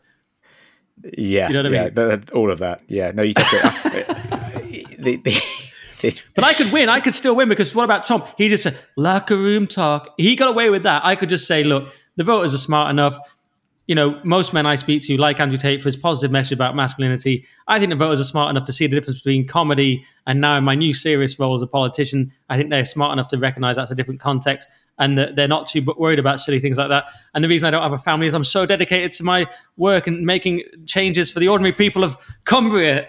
Come on, Toby. I think I think you, maybe maybe I think I think I think I think I think the I think the I think the comedian card would work up to a point. I don't think it's a get out of jail free card, but I think it does give you some protection. You know, I was just joking when I said that. You know, get a sense of humor. Um, but um, the the difficulty would be if kind of various smoking bimbos came out of the woodwork um, and and bimbos. corroborated some of these stories. You know, I mean, are you confident that there are no ex girlfriends that would kind of give exclusive interviews to the Mail about how how you treated them, which would which would make the uh, wannabe Andrew Tate or pound shop Andrew Tate charge more likely to stick. I'm extremely confident that it's not a slew of bimbos that I've missed. I would have noticed them. That's one of my best areas. I'm so square that actually, you know, there's only like there's only a very few people that could come out and say anything. Yeah, they might say something damning, but it wouldn't be that. It couldn't be that bad because I just haven't done anything that bad. I think we've discussed it before. My record of behaviour is extraordinarily clean, especially when I look at what people are getting up to and we find out uh, what people do in life. The Harvey Weinstein type people. I've done nothing at all. I've basically done nothing wrong in my life but it's what I've said that's the big problem, as, as you point out. It's what I've said and who I am. it's, not, it's not anything I've done. Yeah, there won't even be a Toby Young esque anything about. There might be something about boobs maybe in there somewhere. I don't know. I think we, we we put pretty one of the. I mean, if I was your political advisor, I'd say, well, first of all, you need to delete all your social media accounts before anyone has a chance to, you know, make copies. Um, but but secondly, you'd probably have to delete all all of our pod, our entire archive. Our new business would would have to be closed almost immediately. That's true. All the podcasts down, all the GB news appearances scrubbed, all the tweets down. And then yeah. it'd just be, then it could grow me on my background. There's really nothing there. There really is nothing I'm ashamed of, genuinely. Uh, you know, I mean, I'm, well, obviously I'm ashamed of all sorts of things because, you know, I hate myself, but there's nothing actually bad. So I think, yeah, you're right. If I scrubbed everything I've ever said and done, and it was just on character and like there'll be no dodgy girlfriends, there'll be no drug stories, there'll be nothing really. You know, mm. plays for his uh, local football team, five aside, yeah. nice guy. Yeah, and maybe maybe you could, um, as part of your preparation for your new life, you could get an, an autism diagnosis, and then you could say if anyone accused you of saying inappropriate things about it. That, that's just because of my disability. Yeah, I just didn't. Yeah. I, I, sometimes blurt things out. I mean, I, are you are you are you discriminating against me on the basis of my disability? You could be the neurodiverse candidate. Good idea. I am on the Asperger's spectrum, but I've never let it stop me. Yes, it means I occasionally say inappropriate things and I don't realize. And if I've offended anyone, I apologize. But you know, this is a disability at the end of the day, right? Yeah. So, but then I'd have to get a proper official diagnosis. I've, I've lived with this disability all my life, and um, and I I'm quite high functioning, so for other people, people don't who, notice. Yeah. yeah, yeah, yeah, Except Toby Young, who also suffers from the same affliction, weirdly. But um, um, okay, but you know what? The one argument against it, Toby, and the one real argument that stops me was made by you when you pointed out that no matter what you achieve in politics, you can be a Farage, you can be a Rees-Mogg, you still end up where I already am anyway. I presented head, I present headliners frequently. I even presented Free Speech Nation the other day. I'm already a GB News presenter slash panelist, admittedly, but I'm very yeah. close to being what they want to be, what they you know where they end up anyway. I've already made it. Yeah, yeah. I've reached it's the top like and a, had to stop. Yeah, it's um, it, th- there must be some version of showbiz for ugly people that applies to GB News. It's kind of showbiz for, for retired legends. politicians or something. Yeah, I haven't quite got that. But the, people. Yeah, yeah. But yeah, all you, right. You, yeah. Got what you were going to say? No, no, no. Uh, you, you, you've reaped the reward. You, why, why struggle for 25 years on the back benches uh, and be subject to brutal character assassination on a daily basis when you've already achieved the ultimate reward? You've gone to the media equivalent of the upper house, GB News. So you're right. I'm in cancelled heaven. And and you know what? Can you really imagine me getting in line with a, a, whip or whatever? Like, this is what we're saying on this issue. I'm like, no, this is never going to happen. I think you'd, so, be, um, be, a rebel. Yeah, I'd be a rebel. Too much of a rebel. Um, all right. Well, that's I don't know what topic that was, but that's that topic covered. So our first ad today is from uh, one of our most loyal sponsors, probably our most loyal sponsor, Thor Holt. Although Thor enjoys helping others generate more revenue, he isn't personally driven by money. In fact, I've known him for a few years now, and he's been a staunch volunteer for Free Speech Union members who've been cancelled since our launch in 2020. Back in his 20s, Thor was a voluntary mentor for Barnardo's, and in his 30s, he worked with a charity dedicated to reducing modern day slavery in India. In his 40s, Thor co founded a coffee company for a charity supporting Christian victims of persecution around the world. Thor turns 50 in September and plans to celebrate by building on his family rehab legacy at North House Croft on the tiny, tiny island of Papa Stour. To that end, he's just published a raucous conversation with famously cancelled comedian, actor, and entrepreneur Dan O'Reilly, aka Dapper Laughs, for Thor's Hippie Hut podcast. Dapper and Thor are certainly no saints, but they aim to help men who feel hopeless and mask it with substances or alcohol. You can listen to Thor's Hippie Hut podcast on iTunes or Spotify, and you can say hello to Thor on at Northhouse Croft on Instagram. That's at Northousecroft on Instagram. Uh, Instagram. And remember, if you want to listen to his, his podcast, it's Thor's Hippie Hut. Hippie Hut spelled H I P P I H U T. All right, well, now let's go over to Will for our top stories of the week. So I'm here with Will Jones, the editor of the Daily Sceptic, to discuss some of our bigger stories of the week. So, Will, the first story you want to talk about this week is um, a bit of a shocker. One of Sadiq Khan's deputy mayors tried to persuade the author of a paper about the impact of the initial ULEZ scheme on air quality in London to alter his conclusions because his conclusion was that actually it had made zero impact when it came to children's health. Yeah, that's right. Shocking revelation here, although perhaps we will stop being shocked by this kind of thing at some point because it seems to happen so frequently and it comes out so often. They should have learned, shouldn't they, by now, that they can't get away with this kind of nonsense behind the scenes. Uh, it always comes out. This is the news that the London Deputy Mayor, Shirley Rodrigues, has been accused of trying to alter a Lancet study's conclusion. This is a leading scientific journal because the conclusion found no health benefits for children from the city's low emission zone. That's the existing arrangement that London has. And she complained to them. She says it reads like, and of course it read, it read exactly like this, that the that LEZ, the low emission zones, or similar have no impact at all. Uh, and this was this all happened uh, five years ago. It happened in November 2018 when Professor Chris Griffiths of uh, Queen Mary University of London, uh, he, he actually, you know, good on him, he refused the request because he, he replied and said, Apologies.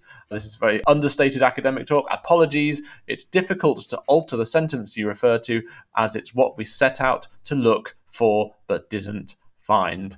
Uh, ouch that's uh, that's putting her in her place. Uh, and the study was published unaltered the following day in uh, Lancet Public Health and made those conclusions. Says there's no evidence of improvements in uh, children having these symptoms from the poor air quality. So yet again, we see attempt at political interference in what is supposed to be an objective scientific process, and this, of course, highly relevant to the ULEZ scheme that came into force across Greater London, the expansion uh, today, which just, just shows that, that the evidence is is just not there, and they're twisting the evidence. They're twist they're twisting the the science scientific papers. They're trying to twist them to try to make it look uh, look like it's doing something, look like it's better. You have to suspect that that there's some other motivation. What do you think is going on, Toby? Why do, why do you think they're so keen to push it when the evidence isn't there? To raise money.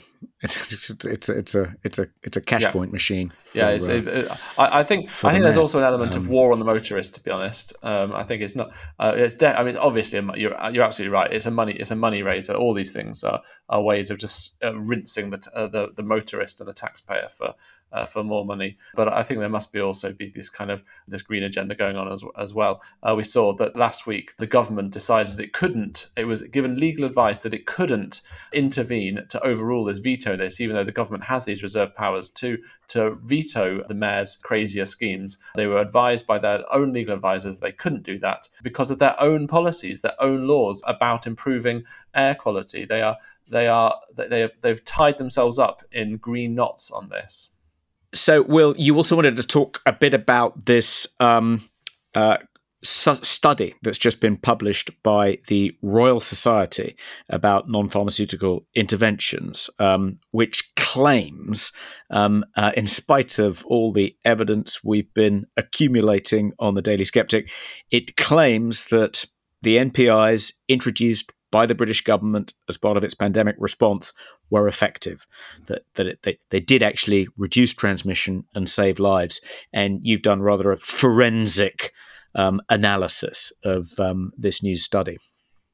That's right. This, in fact, it's worse than that, Toby. They um, they didn't just say they were effective. They this the study actually stated that they were unequivocally effective in cutting COVID nineteen transmission. Unequivocally, no. So no no no equivocation, no doubt about it. That's what they said. It's, that appears in the study um, studies, I should say them, themselves, and of course, it appears in all the media reports um, about it, in the headlines on the Times.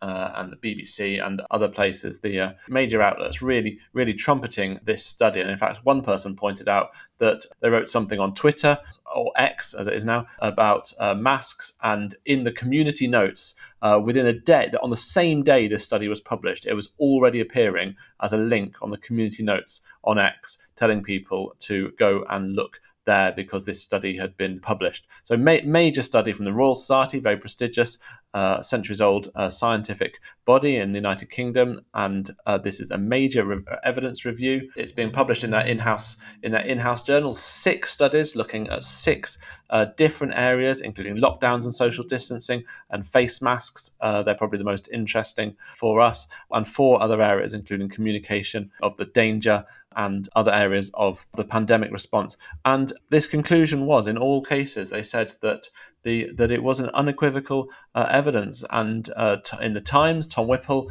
uh, wrote that the report involved more than 50 scientists from around the world, and that the strongest impact on coronavirus infections, it claimed, came from a full lockdown.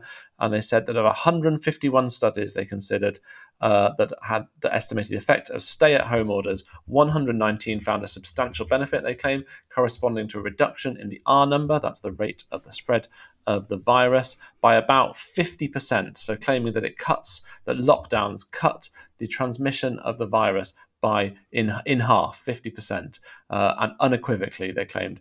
And this is, of course, complete nonsense, as as we as we know, uh, as readers, as regular readers of the Daily Sceptic, uh, know there is there is copious evidence that lockdowns and face mask uh, mandates and face mask wearing have a very little impact uh, no significant impact, many of the studies found uh, on the spread of the, of the disease. Face masks, in particular, we know that the Cochrane Review came out earlier this year. Tom Jefferson, uh, the uh, lead author uh, of that, and that famously concluded once again once again, because this is an update to a regular Cochrane review, uh, and once more concluded, as you would expect, the same thing. It's always concluded before, going back way before the pandemic, uh, that uh, that there was no evidence of any statistically significant benefit effect of um, of face masks. So you might ask, how does this how does this new review get around get around this problem that this of this high quality evidence? That's what the Cochrane review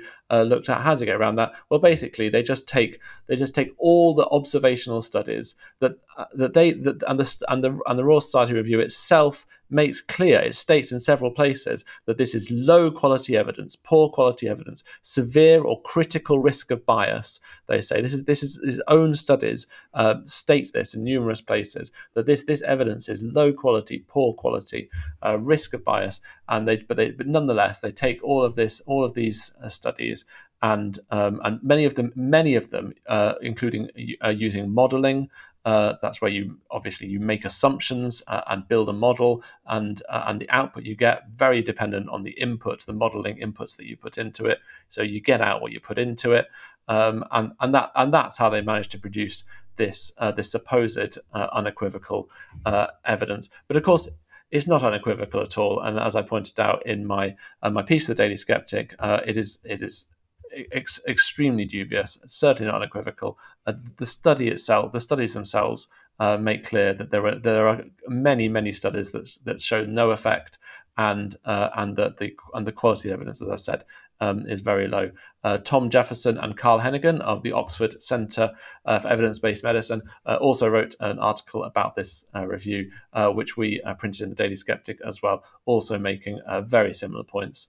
Uh, it's um, it's just just very very very poor. But you can you can you can imagine, and um, um, we you we would fully expect that this uh, that this study is going to be cited. It'll probably get cited in the COVID inquiry, I'm sure, um, and it's going to be cited all over the place uh, to to claim now that uh, that this is this is supposedly rock solid evidence uh, that these interventions uh, work when in fact uh, the evidence really still isn't there.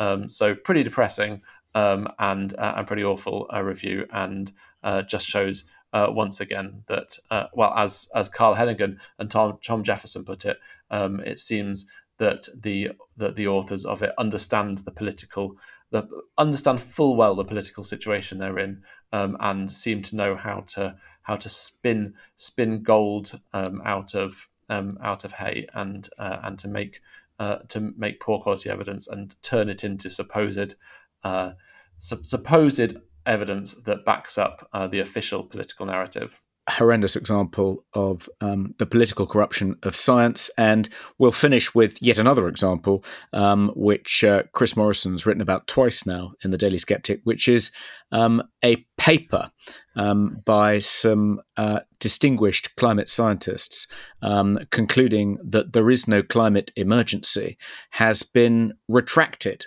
by the peer reviewed journal that published it, even though it passed through the peer review process, um, retracted at the behest of um, climate activists. Do you want to tell us about that, Will?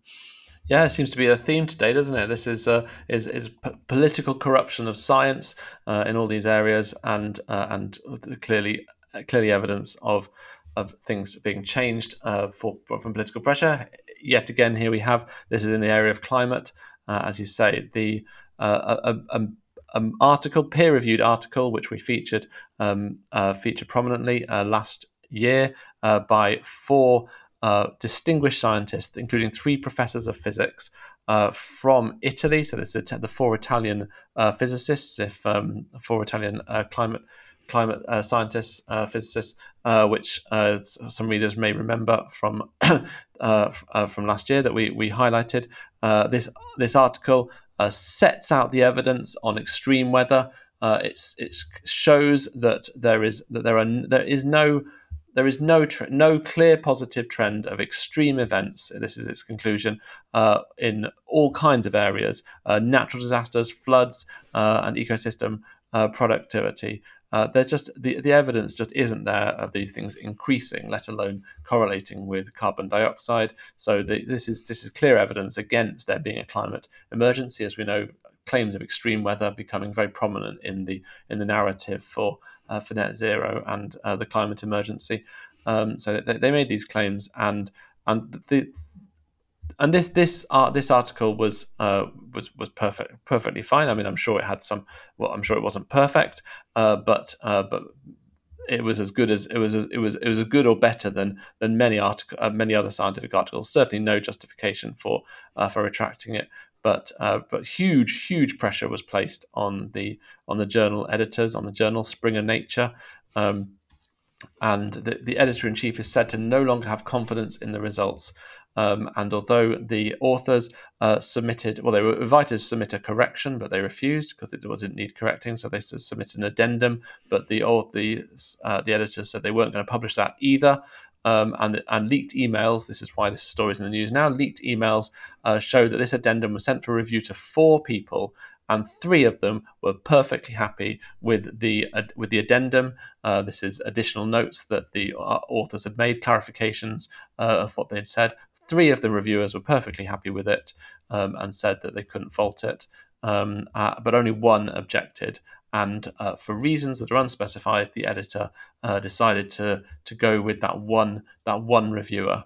Um, and it just shows the corruption of the process. Really, they just needed an excuse. They just needed an excuse uh, to do what the what the uh, politicians and the uh, and the activists were were crying out for, um, and to pull pull this paper. And it just shows, doesn't it? People always say, "Oh, where are your peer-reviewed uh, papers that uh, say this?" And they claim they claim this consensus of uh, of climate scientists or scientists about about climate change. Uh, but it's a if, if, even if that claim was if there's any truth to that claim, and we know that true is very, that claim is very dubious in itself. But even if there was any kind of consensus, uh, which there isn't, but if then if there was, um, it, it's clearly a falsely a falsely created consensus by ex- going going to extreme lengths uh, in some cases to to exclude dissenting voices, uh, people who don't uh, who don't agree with uh, the very well funded uh, mainstream narrative on climate.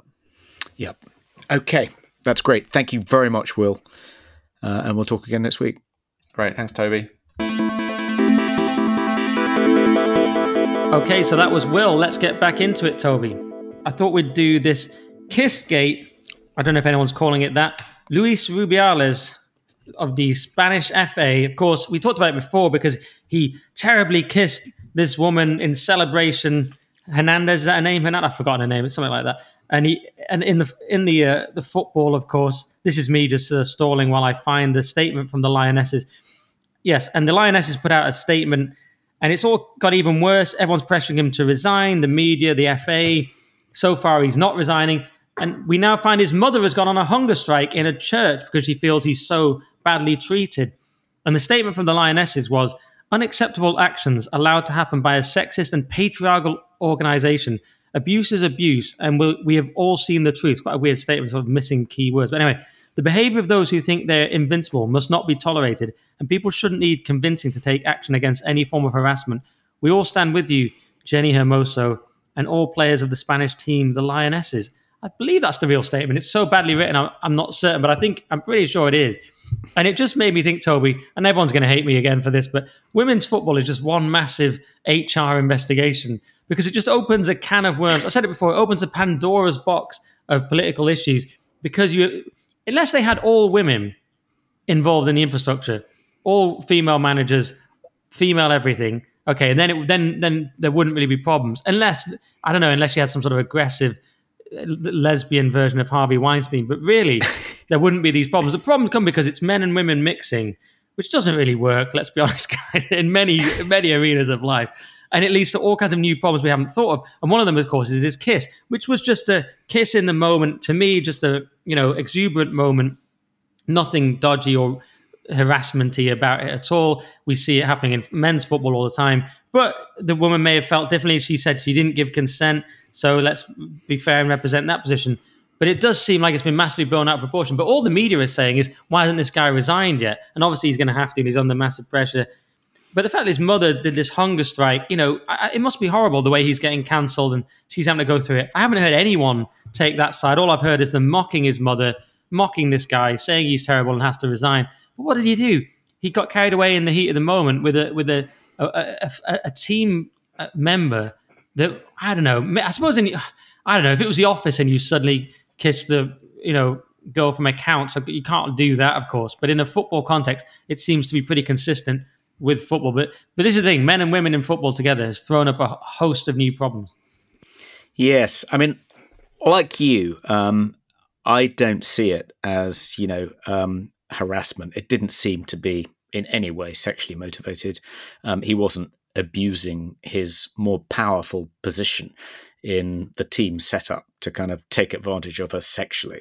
I can't imagine he got a you know a kind of sexual thrill from kissing her on the lips. He was just in a celebratory mood. He was excited.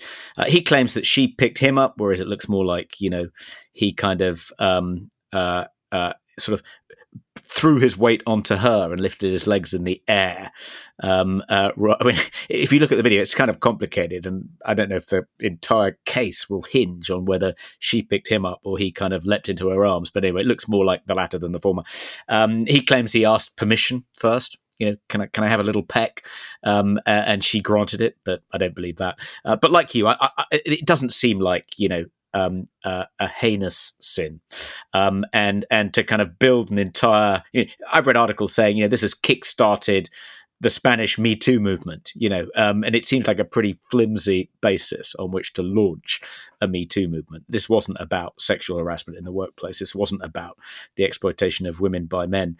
Um, uh, but having said that, I think the strongest argument for him, you know, resigning um, is that you know, uh, it's difficult to make exceptions. You can't say non-consent men kissing women on the lips when they haven't given their consent and giving them no choice about it by clamping their head in your hands.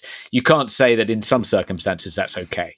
You know, it's just hard to make exceptions. Um, uh, that just, you know, uh, it, it may be that there are remarkable circumstances in which, you know, any reasonable person would not say, you know, you have to kind of burn down your career as a consequence for doing it. But you can see from the women's point of view why they wouldn't want to make any exceptions to that rule. Men just can't, under any circumstances, shouldn't be able to force themselves on women, particularly not in the workplace. Um, so um, I can see that argument. But what's impressive, I think, is his um, his absolute defiance, his unwillingness to bend to the mob. I mean, I can't think of another example of when someone, you know, is targeted for cancellation when they've clearly crossed a line, breached a, you know, a policy, a code. It has these kind of huge ramifications, political ramifications. In every other case, when someone has been targeted for cancellation like that, they've resigned, they've fallen on their sword. Um, and um, and he's refused to do that. So it's a kind of an interesting test case. I mean, I wondered, you know, when I was targeted for cancellation, should I cling on? Should I force the people that are advising me to resign um, uh, to actually fire me? Um, uh, you know, and would they have the stones to do that? Um, and in the end, like everyone else who finds themselves in this position, I resigned, and then after that, I had to resign from four more positions. Um, but that is, you know, that's what everyone does. No one does what he's done in this situation, which is just to defiantly refuse to go um, and claim he's done nothing wrong. Um, and uh, so it'll be interesting to see how it plays out. I mean, at the moment, it doesn't look good. It doesn't. I mean, you know, I reasoned that resigning would probably ultimately be a better strategy uh, than clinging on for dear life and forcing, you know, um, uh, the organization in question to actually forcibly get rid of me. Um, uh, uh, I reasoned that that was probably going to be a worse outcome for me in the long run do more harm to my career in the long run. And it looks as though, you know, that calculation is correct and that's probably how it's going to end up for him. But it's an interesting experiment and I'm, I, I'm fascinated to see how it ends up. Yeah, he's definitely stuck by it to a sort of, yeah, almost perverse and stubborn level. I mean, in a way that's probably not helping him. But but then again, yeah, what's the alternative? Is to capitulate. So yeah, and like you, I don't believe his claim that he's asked. He said little peck like he first. I mean, that's weirder. That's much weirder. Kissing someone in yeah. the heat of the moment in a foot match is quite normal, but asking them if they want to kiss, that's very strange. but yeah, of course. Yeah. He's saying that to, to show that he asked for consent, but obviously that's nonsense and, and very creepy nonsense. if he did. Yeah. Um, but the big problem, Toby, apart from the syntax, I mean, you can't. This statement is real from the Lionesses. I've just checked it. You can't just start unacceptable actions allowed to happen by a sexist and patriarchal organization. You can't start a sentence like that. You, you, you have to say something like, in light of the recent blah, blah, or, yeah. The, you know, you can't just unacceptable. Like, you, could, well, it's just bizarre way to start a sentence for us just to begin yeah. with. But when you see the, the word patriarchal in there, you know that we're just in a, a different world here. We're in the world of far left politics. We're in the world of extreme feminism. We're not in the world of just some women kicking a ball around in a sport, which is fine I'd be weird if I had a problem with that. They can do what they want, but well, some might even some real trad cons might say, why are they even doing that? But the idea that it's patriarchal, why is that word even in there? You know, some guy got carried away and kissed someone. This isn't patriarchy. And by the way, maybe it is. If it, if it is patriarchy, patriarchy is pretty much all we've ever had and all that works. I would argue. By the way, I'd actually argue that anything that isn't patriarchy is an illusion because that's the world we will always live in because of uh, just the imbalance between men and women's strength. But that's a whole other argument.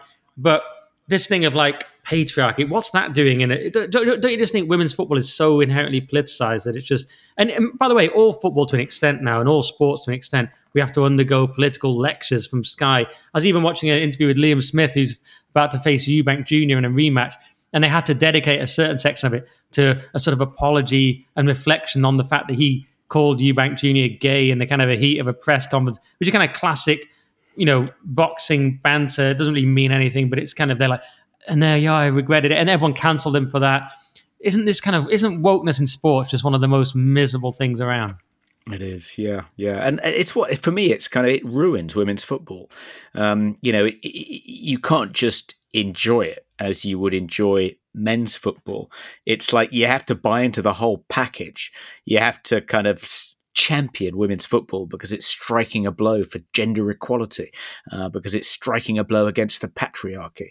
Um, and you know, it, it, why does it have to come wrapped in that package? You know, and it's sort of it makes it. I mean, I'm sure it alienates, even though they can't say it alienates, but it must alienate a lot of male fans. It's you know, they don't want to. They, they're not going to give it the time of day. They're not going to check it out. They're not going to you know um, enjoy it in a kind of uh, you know simple easy way because they've been told that you know it's this great political thing and you have to endorse all the politics that goes with it. You don't you, you, if you're going to enjoy it which which is you know a barrier for me anyway.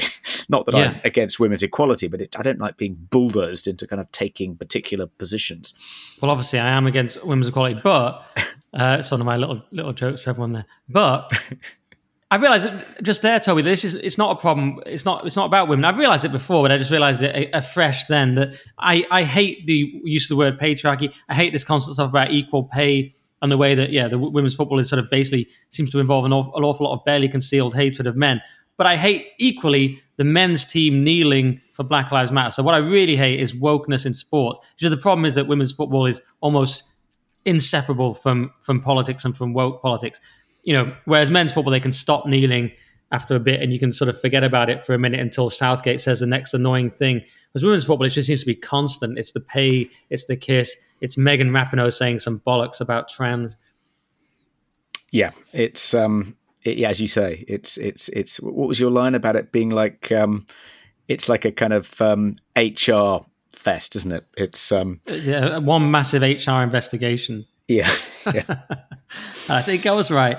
Sorry, women, if you enjoy women's football or men, and you hate me for that, but that's my stance. I, I you know, I hate the women's football for the reasons mentioned, and all wokeness in sport. Um, should we move on then, Toby, to the BBC? And there is a link here which you can elucidate in a moment. But the BBC have had a couple of uh, of clangers really this week. So one thing they did is they had this guy, ex drag queen, caught in paedophile hunter sting operation. And they say a former drag queen was caught in an online sting by vigilante paedophile hunters, a court has heard. This guy was called Andrew Way. And they also said Way had been organising the first ever gay pride event for Welshpool Powys. So that was the initial article. Then that mysteriously disappeared, and instead of ex drag queen, it said man caught in paedophile hunter sting operation. No mention of being a drag queen. A man was caught, drag queen taken out again out of the, the paragraph there. And then later, they took out the gay pride event as well and just completely omitted that paragraph. And the BBC's explanation was that an earlier version of this story made reference to details not reported in court and has been updated accordingly. Now, that's their explanation. And of course, there are all sorts of weird rules with the BBC and with Ofcom and so on, and all these kind of things we face. And so, so that could be true, but it does seem very, very suspicious that it just completely aligned with the kind of thing the BBC would do politically under pressure to remove any reference to drag queens. And then maybe while we're here, we'll do the other absurd one, which is where someone's hand was changed from white to black. So this was a, an image f- of a white hand from Getty Images and was used on the BBC News website in 2018 in an article about lowering the voting age in Wales. Then the altered image with a black hand was used in March last year in a story about Welsh council elections. So they reuse the exact same image. The, the hand is clearly the same, has the same shirt, has the same nails, but it changes the skin color from white to black. And we have to ask, why on earth would someone think that was a good or appropriate thing to do? It's utterly, utterly insane. And that one's almost even more insane than the drag queen one. But drag queen one, you go, yeah, of course, they don't want to say trans people or drag queens or anything or in any way bad or that pride's in any way bad. Route one, sort of woke whitewashing, whatever you want to call it, woke washing but with their black hand one, it's so odd because it's so it shows how confused and deranged we become about race that like we can't even have a white hand in a stock image putting a something a voting ballot into a box. That needs to be a black hand in Wales as well. I mean, it's absolutely insane. It is insane, um, and you know, I imagine the you know the the um, people, the BBC employees, the employees of BBC Wales who replaced the white hand with a black hand, imagining they were striking a blow for racial equality. It's like if if if you know what possible difference are they making by changing the color of the hand? I mean, it's just it's this is this is the form that political activism takes in organizations like the BBC. This is this is how they this is how they believe they're making a difference. Um, yeah. What are they saying, Toby? What are they saying? Like white hands are even bad. We can't even have a picture of white. They obviously think white people are inherently evil and black people are inherently good, but this is this is the most crude representation of that belief set. I imagine the explanation in both cases is that activist BBC employees in their twenties um, complained to their line managers or to some high up in the BBC. Um, uh, in both instances, they, they probably complained about the report about this person who was caught by the kind of paedophile hunters and said, "What?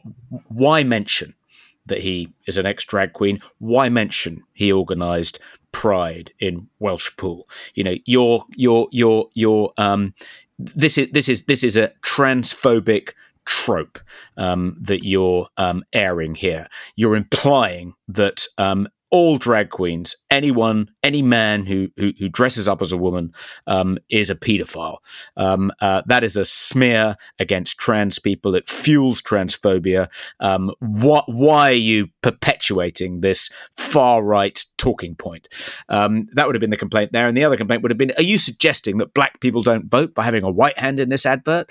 Are you saying that they have more civic, greater sense of civic responsibility than people of color? That's racist. Um, and in both cases, the, the, the you know the, the high ups, rather than argue um, with these um, petulant, you know, stony faced little brats wagging their fingers in their faces, uh, just immediately capitulate for the sake of a quiet life, um, only only for people to notice and the whole thing to blow up in their faces. But it's the story of every you know modern company, not just the BBC. That's true. And what was your link to the Luis Rubiales thing? Oh, the, the, the link was, um, I was going to say we were talking about Louis, Luis Rubiales. Um, so the BBC were reporting on uh, his difficulties and they flashed up a picture not of Luis Rubiales, but of um, Pablo Zabaleta, who is the, one of the BBC's own World Cup pundits. Uh, so he wasn't very happy about that. Right, a different bald football guy who didn't kiss anyone Yeah. I guess, yeah. All, all people of uh, all, all, all- Spaniards look alike to these um, BBC There's discrimination against bald people. producers. Yeah, Yeah, and maybe isn't that is that is Zabaleta? Where's isn't he Italian or is he? Is, is he? he? Is he? I don't know. He's you probably- Argentinian. Is he Sorry, Argentinian? Okay, so sorry, of course, yeah, yeah. So there you go.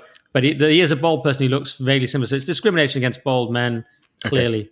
Um, and what was about about? You wanted to point out as well that the BBC have sent out 36 million yeah, so threatening yeah, letters. so yeah, this kind of thing won't have helped um, the BBC in its uh, campaign to persuade people to pay the license fee. Um, people are refusing to do that in larger numbers than ever before. And there was a story in the Telegraph this morning um, saying the BBC has sent out threatening letters to 36 million British households, um, uh, in which people apparently have televisions but didn't pay the license fee this year. Uh, but 36 million, that's quite a high number. Um, and uh, if you know, if if that many people are now not paying the license fee, the BBC's in trouble, and the license fee ain't going to last for much longer. Yes, and obviously I can't imagine what it'd be like to not pay license fee ever, kids. Always pay your license fee, and uh, I would never not pay my license fee, despite all the threatening letters. I would never ignore a series of threatening letters from the BBC. You know, I would just pay for their propaganda immediately and capitulate. I just want to make that clear. And um, uh, I shouldn't even talk about that on the podcast, but yeah, I mean, it's completely But I, wait, wait, wait, do, do, do, do you ever actually? I don't I have mean, a TV. but do you ever do you ever watch live television pictures in your home? No, Um, that, no, I don't, I mean, sir. I, I, Please go away. think- Shuts the door.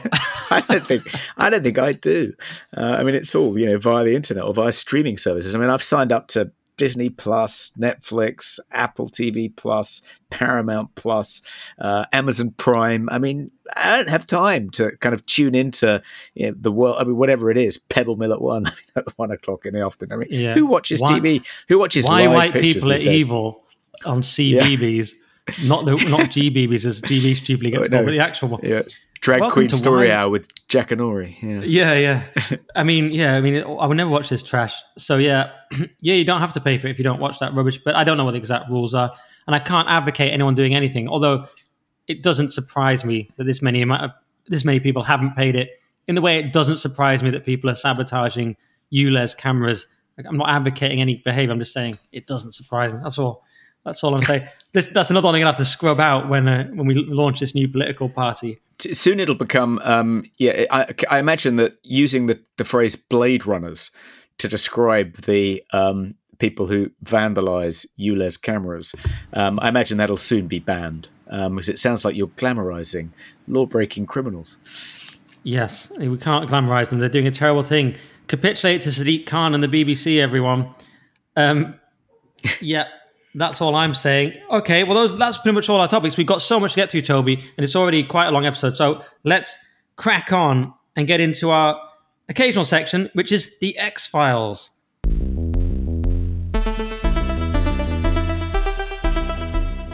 So, the X Files this week focuses on Elon Musk. And you could argue some of our earlier things were X Files, but they were so important they broke out of the X Files, like the Trump mugshot. Much in the way that some of our stories were peak woke, the BBC, but they were so woke they broke out of the peak woke section and into main stories. But the Department of Justice has gone after SpaceX.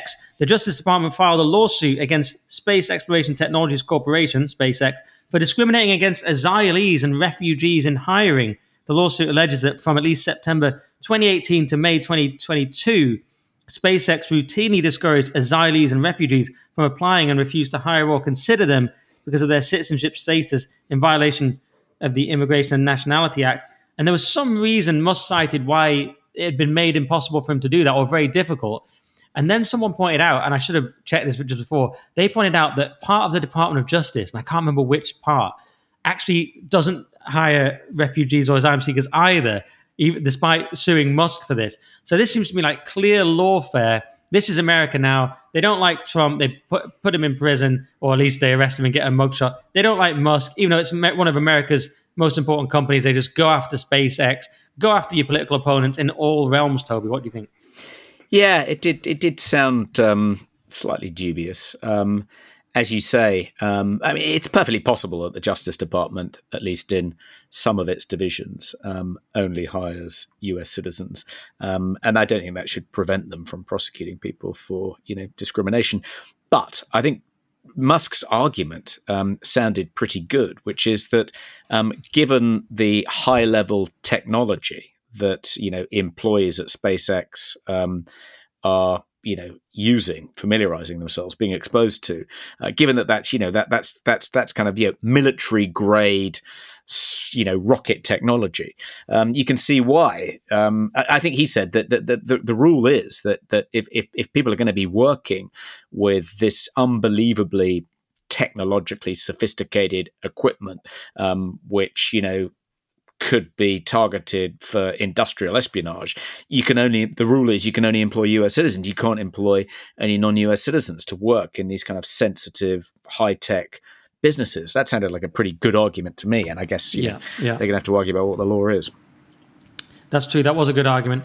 Um, yeah, and I need to I need to check the video about the hypocrisy element but yeah, it did seem like. Do you think it's just a textbook example of the Biden administration? Because it was, it, it, they they launched it something like a month after Musk bought Twitter. So do you just think it's just pure political persecution or what? Uh, I, I, don't, I don't know enough about the story, I'm afraid, um, to know okay. whether there's any merit in the case at all. Um, uh, but um, I'm saying he, I mean, not he's, quite confident. He, he, he's got a lot of people have got lawsuits against Elon Musk and against his various companies, haven't they? He doesn't seem to bother him eh, over much. And now, isn't he suing these NGOs, which you, you, you had a story about? Yes. So um, he, he, he said um, so. Um, uh, Michael Shellenberger um, published a great piece on his Substack by an Irish journalist called Ben Scallan um, about the um, uh, influence um, over the um, censorship industrial com- complex uh, being wielded by George Soros backed NGOs. Uh, and it was about you know George Soros's money, uh, essentially funding um, uh, uh, the um, censorship industrial complex. And um, uh, and Trump, um, sorry, Musk retweeted it and said that he was going to sue um, some of these Soros backed NGOs um, because he thinks I, I think I, I, think the connection. Um, I think there's a connection here with another story in which Trump said that uh, he was going to sue the people funding the Center for Countering Digital Hate, uh, which he blames for persuading a lot of advertisers not to advertise on X. Uh, it's been waging this campaign. It's the American equivalent of Stop Funding Hate, which has done the same to GB News and other media companies in the UK. Um, so I think he, he said, "I'm going to I'm going I'm going I'm going to sue." Um, uh, the, the, the, the organization's funding this NGO, which has launched this attack um, and, and cost me hundreds of millions in revenue. And the implication was that um, uh, you know Soros has given money, or or a Soros funded NGO has given money to the Center for Countering Digital Hate. But I don't think he's established that yet. And I did try and look into it, but in a cursory way, and it didn't look like it wasn't obvious that you know George Soros's money was finding its way towards the Center for Countering Digital Hate. But it's an interesting idea. You know, all these NGOs that you know accuse platforms like X of um, trafficking in hate speech and publishing misinformation and disinformation, a lot of them are funded by um, George Soros. Um, so if you can you know sue George Soros, then that would be a great way of fighting back against the or, or some of these George Soros funded NGOs. Um, that would be a great way of fighting back against the censorship industrial complex. Yeah, that's definitely one way to attack it. And Musk has all these problems with these NGOs and everyone trying to shut down advertising on Twitter and all those people. But Soros is an interesting one because he's obviously a sort of figure of hate for the particularly American conservatives which they and particularly Musk because he said Soros reminds me of Magneto. He said back in May. You assume he has good intentions. Uh, he doesn't. He says he wants to erode the very fabric of civilization. Soros hates humanity. So it couldn't be much clearer that. I mean, he absolutely hates Soros. And many people have said this because of the way he shorted the pound and all these kind of things. They think he just he just leeches off, you know, bad events, and he just and he obviously is behind all these things like Antifa. People claim with his funding. Other people would say he's someone who grew up with the chaos of Europe, and he was so desperate to avoid something like the Nazis again that he just wants a global globalist system because he doesn't want you know countries to be at war with each other, and that's why he doesn't want nationalism. Though others would point out again that he he actually helped the Nazis when he was younger, but he was some would say well he was too young to have any choice or understand because he, he sort of went around with them while they were confiscating properties and stuff. And weirdly, he called it a happy making time, which is a bizarre quote. But anyway, we don't have time to really go into the Soros rabbit hole. But um, anyway, I, I that's that story. I was going to add one thing, but I, I can't remember. It probably wasn't that important. Um, write in and let us know what you think about George Soros. no, you don't have to do that. Let me just take a minute here to do an advert from one of our relatively new sponsors, DC Alden, who says, So, you're a free thinker, or you wouldn't be listening to The Weekly Sceptic. But what do free thinkers do to relax? Many of us still enjoy a good book, so I'd like to introduce you to fellow free thinker and best selling author DC Alden. A former soldier and police officer, DC writes with pace, style, and genuine authority, and his thrillers have been described as a fusion of Frederick Forsyth, Tom Clancy, Clive Cussler, and Andy McNab. Global pandemics, UFO mysteries, and military action so real it'll make you dive for cover. DC's hard hitting novels have garnered thousands of five star reviews on Amazon, so why not check out Invasion Downfall, the first thrilling episode of his chart topping Invasion UK series? Some say it's fiction, others, the shape of things to come. Why don't you decide? Head over to Amazon now and discover the dark, dangerous, and gripping world of top G thriller writer DC Alden. Should we get on to everyone's favorite section because we, we've got so much to get through? So let's get on and do Peak Woke. So, Toby, there's so many Peak Wokes this week. Maybe I'll start with this one that a senior woman was interrogated at her home by West Yorkshire police. Those guys again. And uh, I'm just sorry and it, it, it's unbelievable. It was for taking a photograph of a sticker critical of gender ideology, and she's in her seventies. And the police came to her house and interrogated her about this, and it's not clear how they even got her details. Someone probably reported her at this thing, which was Happy Valley Pride, I think it was called. This was in Hebden Bridge, was it? Absolutely shocking. Imagine that a woman in her 70s takes a photo of a gender critical sticker which has been placed on top of this thing that said stand by your trans happyvalleypride.com and then a sticker was placed on it that said keep males out of women only spaces. And she was seen taking a photo of this. Then the police come to your house. It's impossible to really exaggerate how disgusting this is and how dystopian. And ignorance is no excuse because this keeps happening. The police can't really just say we're just following orders at this stage if you ask me I just thought it was absolutely appalling. Not surprising given what we've seen lately, but just another appalling example, Toby. Yeah, one of the um, most shocking details. I mean, there were, there were, there were, I guess, two really shocking details about this story. The first is that, well, how did the police manage to track her down? Um, she took a photograph of this sign advertising Happy Valley Pride with a with a kind of gender critical sticker on it. Um, uh, but no one stopped her from doing it. Um, no one engaged with her when she took the photo. Um, the only way the police could have identified her and tracked her down is by examining CCTV footage of this particular poster.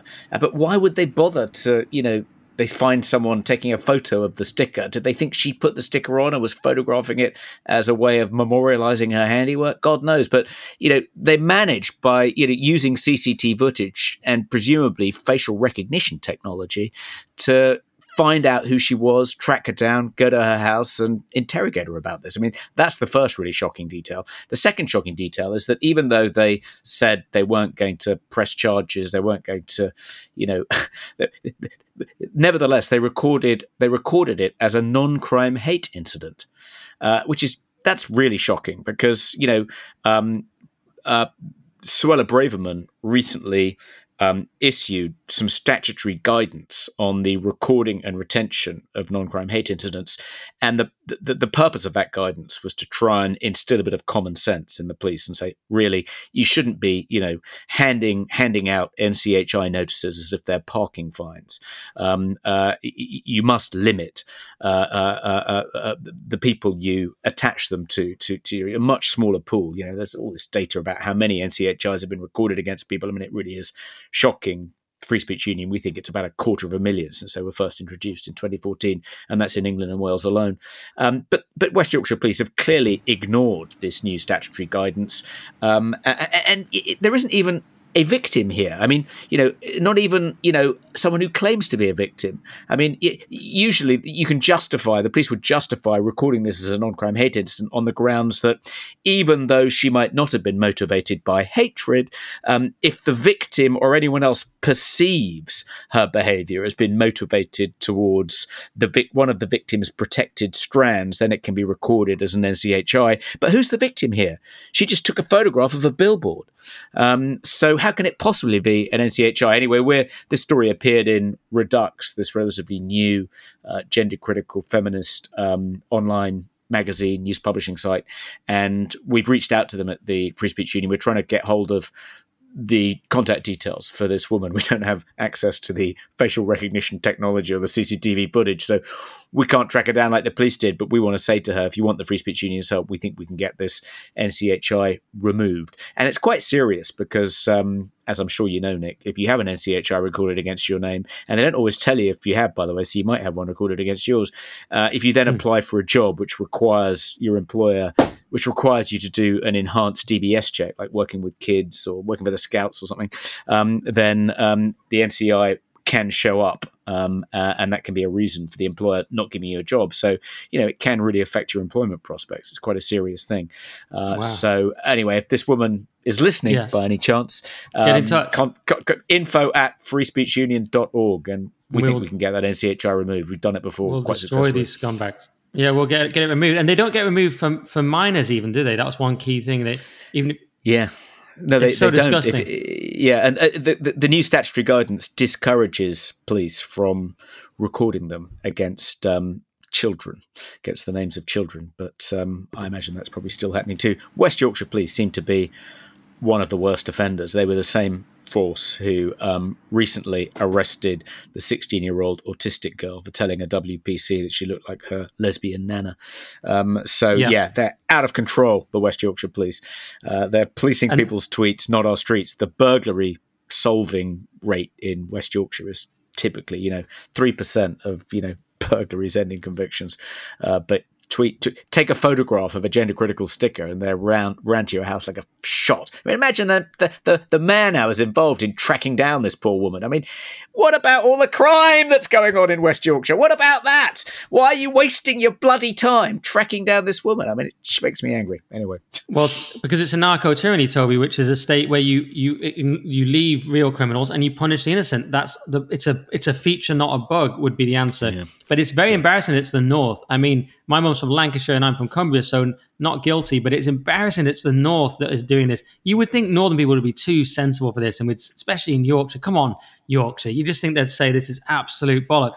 But look, and there was a freedom information request in the Reduxx article, and and the officer confirmed. They said she denied placing the sticker there, so they were trying to interrogate, seeing if she was the one that placed the sticker rather than merely taking a photo. Because of course, it's very serious if you place the sticker. She denied placing the sticker there and stated she was merely taking a photo of it. Words of advice were given regards to harassment and alarm that this sticker could potentially cause the community. So again, it's a subjective harm that someone else could potentially report but apparently the person who placed the sticker is the one there. That's the kingpin they're really trying to get to. Just taking yeah. a photo of it was not a, yeah. a, crime. They said it wasn't a crime, but they did record it, as you say, as a non-crime hate incident. Yeah, the, the sticker lord, the, the, the godfather of GC stickering. Yeah, they, Yeah. They, maybe they were hoping that she would give him up um, when they when they put her under the hot light. But yeah, apparently she held you should firm. have come to me earlier. You don't. You don't come to me about stickers. You don't even think to call me godfather. Yeah, I mean, uh, uh, it- and the last thing, Toby, you say I could have them non-crime hate incidents. I probably have just like a slew of them that I don't even know about. If I ever found out, and it would just be this podcast. There's someone listening to it, just bang, bang, bang, with timestamps of every time I've done one. But luckily, the kind of jobs I go for, like GB News, it would just be a massive benefit to me. Um, so, Toby, what about this other obscene incident with the Tory councillor? That was one of your Peak Wokes, I think. Yeah, this poor Tory councillor. Um, so, yeah, not only was he um, arrested, but he was taken into custody uh, for something like nine hours, and the police uh, haven't yet decided whether um, you know uh, he, he- he's going to have to go to court. Um, but his he, it seemed like his his his his main sin um, was. Um, uh, posting a video on X of the arrest of a Christian preacher by the police. And the police eventually admitted it was a case of wrongful arrest. Um, and um, as I think Konstantin pointed out, it's like this guy's been wrongfully arrested for reporting on a wrongful arrest, which is. You know, it doesn't get much worse than that from the police's point of view. I mean, embarrassing behaviour. Um, uh, but also, he, you know, there's this King Lawal, um, who's a colleague of his. Oh, this guy's a Conservative councillor. King Lawal, also a Conservative councillor. This is in um, uh, uh, kind of uh, is it is it Northamptonshire, um, and. So King Lawal said that um, you know since when should we celebrate sins? Pride is a sin, and got into trouble. He was suspended by the Conservative group, uh, and he's currently under investigation. And he started a petition, or someone started a petition to support him. And um, the other sin this Conservative councillor made was to repost that petition on X, uh, and there was there was something else as well. Uh, one other thing, equally um, trivial um, and not under any stretch of the imagination a crime. I mean, it's like you know, um, he, he's reporting on the on the police wrongfully arresting a Christian preacher, and he's supporting the right of a conservative councillor colleague. He's supporting his right to free speech. Apparently, if you're in the Northamptonshire Constabulary, you think that's a potential hate crime, um, and it's extraordinary that they haven't yet, you know, announced that there'll be no case to answer. And I imagine this will end with an apology um, and a wrongful arrest uh, verdict. Um, the Free Speech Union, he, he actually, we, we were in touch with him, but he's actually he's decided to go with the Christian Legal Centre, a bit more experienced with this kind of thing. Yeah, and he seems cool. This guy, Anthony Stevens. He looks strong. He looks based. You see this picture of him. He looks like King Theoden or mixed with Ian Botham. He just looks like a Yeah. solid guy. He, he would stand up for free speech. I can already tell he's a legend. It's absolutely disgusting, absurd case, as you said. I mean, yeah, re- reporting on someone who was already let off for it being wrong, wrongfully arrested and paid compensation. I mean, the police just keep doing this to themselves. It's just, it's just so disgusting, and it seems to be getting worse and worse. And the fact that he was reported by a Labour Party member to me is a little glimpse of what Starmer's regime might be like. Obviously, that's just a member; it's not someone in the cabinet or something. But if you look at, can you imagine how bad it's going to be under Labour when this kind of thing it just runs riot and is is Well, kind of fueled by Starmer? Yeah. Did, did, did, did you already say that um, the reason the police arrested this guy um, is because he was reported reported to the police by by a Labour councillor? Yeah. So that, that yeah, yeah, shocking. Um, uh, did, did you see that? that- in I, thought it was fairness just, to the I, I said Labour Party member. You're saying it was an actual councillor. No, it was, it was supposedly another councillor. Yeah, on, in the same right, you know, in the same county council. Um, but in fairness to the police, we ought to point out that Sir Mark Rowley, uh, the new commissioner of the Metropolitan Police, has, I think uh, it was in the paper this morning, he's told his officers to stop associating themselves with political causes such as Black Lives Matter, Extinction Rebellion, and Pride. And he had this one really good line. Uh, He said that um, he described himself as, quote, fairly narrow minded unquote on these issues and said the only acceptable additions to police uniforms were poppies, help for heroes wristbands, and police and, a, and the police memorial badge. So that was quite encouraging. Maybe we're, bit, we're seeing a bit of common sense return to the Met. We need a kind of Batman level. We need someone to come in and clean up Gotham. We need that kind of level, don't we? Just someone comes in, just tough. Batman gets involved. We we don't care if they're a bit of a psychopath. They beat. They, they at one point they beat a guy up and get really carried away, and they're like, "Who's this? This new mayor seems a bit off." Maybe maybe later they turn into a supervillain. But that's the kind of guy we need. He's a really tough Batman-esque mayor, don't you think? He's go, like dri- dri- drives around London with like blades on his on his on his kind of Superman car, um, which chop chop down all the ULEZ cameras. Yeah, exactly. I don't know why I've gone from police chief to mayor, but we need a tough. We need Commissioner Gordon. We need a tough mayor, and we need like a vigilante just on the side doing the other bits that you know that can't be done officially. That's really what we need. That's what I'm. I mean, that's going to get me in trouble with the new party, Lord Frost. Lord Frost, what did he mean when he said we need a new vigilante? uh, when, he, when he said he wouldn't mind if this um, vigilante beat people up, was, was he actually? Good point. Just uh, satirical content there, guys. As always, this whole podcast is satirical. Um, how about this one, Toby? Alice Cooper the eyeliner wearing godfather of shock rock was dumped by a cosmetics company after the singer questioned the rush to perform trans surgeries on kids and said that it was a fad. Absolutely shocking. Vampire Cosmetics dropped Alice Cooper because he said some incredibly normal and sane and important things about transitioning children. I find it wrong when you've got a six year old kid who has no idea he just wants to play, and you're confusing him, telling him, "Yeah, you're a boy, but you could be a girl if you want to be." I think that's so confusing as a kid. It's even confusing to a teenager. And this is all very good stuff from Alice Cooper, and the fact that he gets dropped for this, I mean, it's incredibly sinister. I mean, that companies will drop you for saying that people shouldn't physically and psychologically abuse and potentially mutilate children. It's it's so insane and evil to me. It's almost beyond comprehension. It's like, how do you just just look at that? You say, guys, maybe we shouldn't be telling six year olds the other gender and pushing them down a path of surgery and puberty blockers and so on.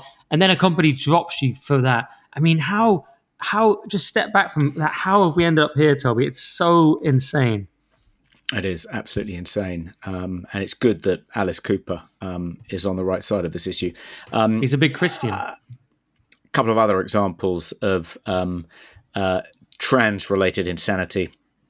Um, so, though, um, calling a trans woman a wanker um, is discrimination, according to the Employment Tribunal. So, um, a, a, a, a, trans identifying man um, uh, um, uh, was was called a wanker um, by one of his colleagues, um, and uh, he successfully sued, or he successfully sued the company in the employment tribunal on the grounds that that was discriminatory against his trans identity. Um, hmm. So that's uh, interesting. Yeah, so- o- only an insult you can apply to a man, apparently. Yes. So it's not the insult. It's not that you call a wanker. It's like, yes, I am a wanker, but I'm not a wanker. Like, call me a dickhead or an asshole, it's that he's. Oh, it's well, that he's. Yeah, a, it, it's. It, it's a. He has a penis. Is is what's? No, she has a. Yes. These are. Yeah. These are. Hang on. These but, are. Uh, these are men that want to be women, and they don't want their penis emphasized. So they don't. They are. They don't mind being called sort of. Well, could, they probably couldn't call a dickhead either. Could they be called? What? Well, what could they be called? Uh, well, you would have thought it would hinge on whether they were kind of pre-op or post-op transsexuals. I mean, I imagine. I think this person you know, was pre-op. I mean, had a penis. So, you know, even if they identify as a woman, they still have a penis, uh, and they presumably still masturbate from time to time. So, why can't you call them a wanker? Um, I don't know. It seems like a, maybe, maybe, maybe it'll be appealed, and the um, Employment Appeals Tribunal will um, will be more sensible. Is it um, like it's dead a pretty naming? extraordinary ruling. You're referring to say sort of dead penis. Are you dead penising them in some way? Well, but, right? if, the, but the penis, if the penis isn't dead, um, no, but it's, it's metaphorically dead. You're saying it's still there. They've transitioned. They've got the penis, but they want to be identified as a woman, and you're highlighting their penis. Yeah, that they could potentially wank. Sorry for the language, uh, all the Christians listening, but if they're a wanker, they, you know, they could use this penis for that activity. So it's highlighting their extant penis. Yeah, I mean it's a complicated one, but um, I would have I would have thought if you've still got a penis, even if you identify as a woman, you can legitimately be called a wanker. Um, but, but, they, uh, you know, but uh, to, to, to, emphasize they have a penis is the hateful part, isn't it? Yeah, but well, yeah, but and how can you know just looking at them if they've cut it off or not? As well, that's another point. But when you call someone a wanker, I mean, it's kind of. Um, I mean, he's the, the, the, tribunal is taking the meaning very literally, isn't it? Mm. I mean, when you call someone when you call someone a wanker, you're not you're not kind of necessarily thinking of the act. It's it's meaning they're no, kind of they're, they're, kind of, a particular yes. type of person. It's their character. It's but, a comment Toby, on their character. To counter it? that, would you ever call a woman a wanker? You don't really call a woman a wanker, do you? I mean, I've heard you call women shocking things, but you don't. one doesn't call a, a woman a wanker. One calls a a word beginning with B that's uh, terrible, for, for example. Other other words, but you don't call her.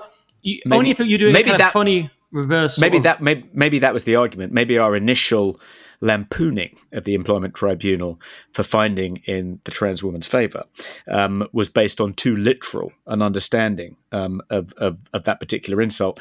You're quite right. It is an insult, I think, which you don't generally apply to women, only to men. So I suppose you know this this this trans woman could legitimately claim that she was being disc- he he was being discriminated against because um, he identifies as a woman.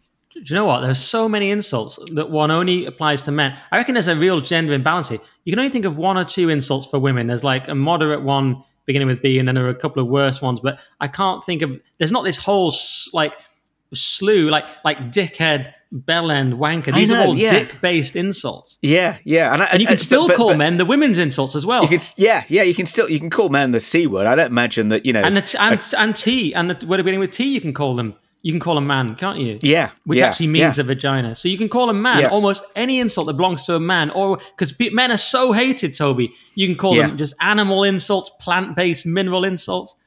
Well, I suppose that isn't isn't the feminist complaint is that why should comparing a man to a female body part um, be an insult? It's because our society is misogynistic.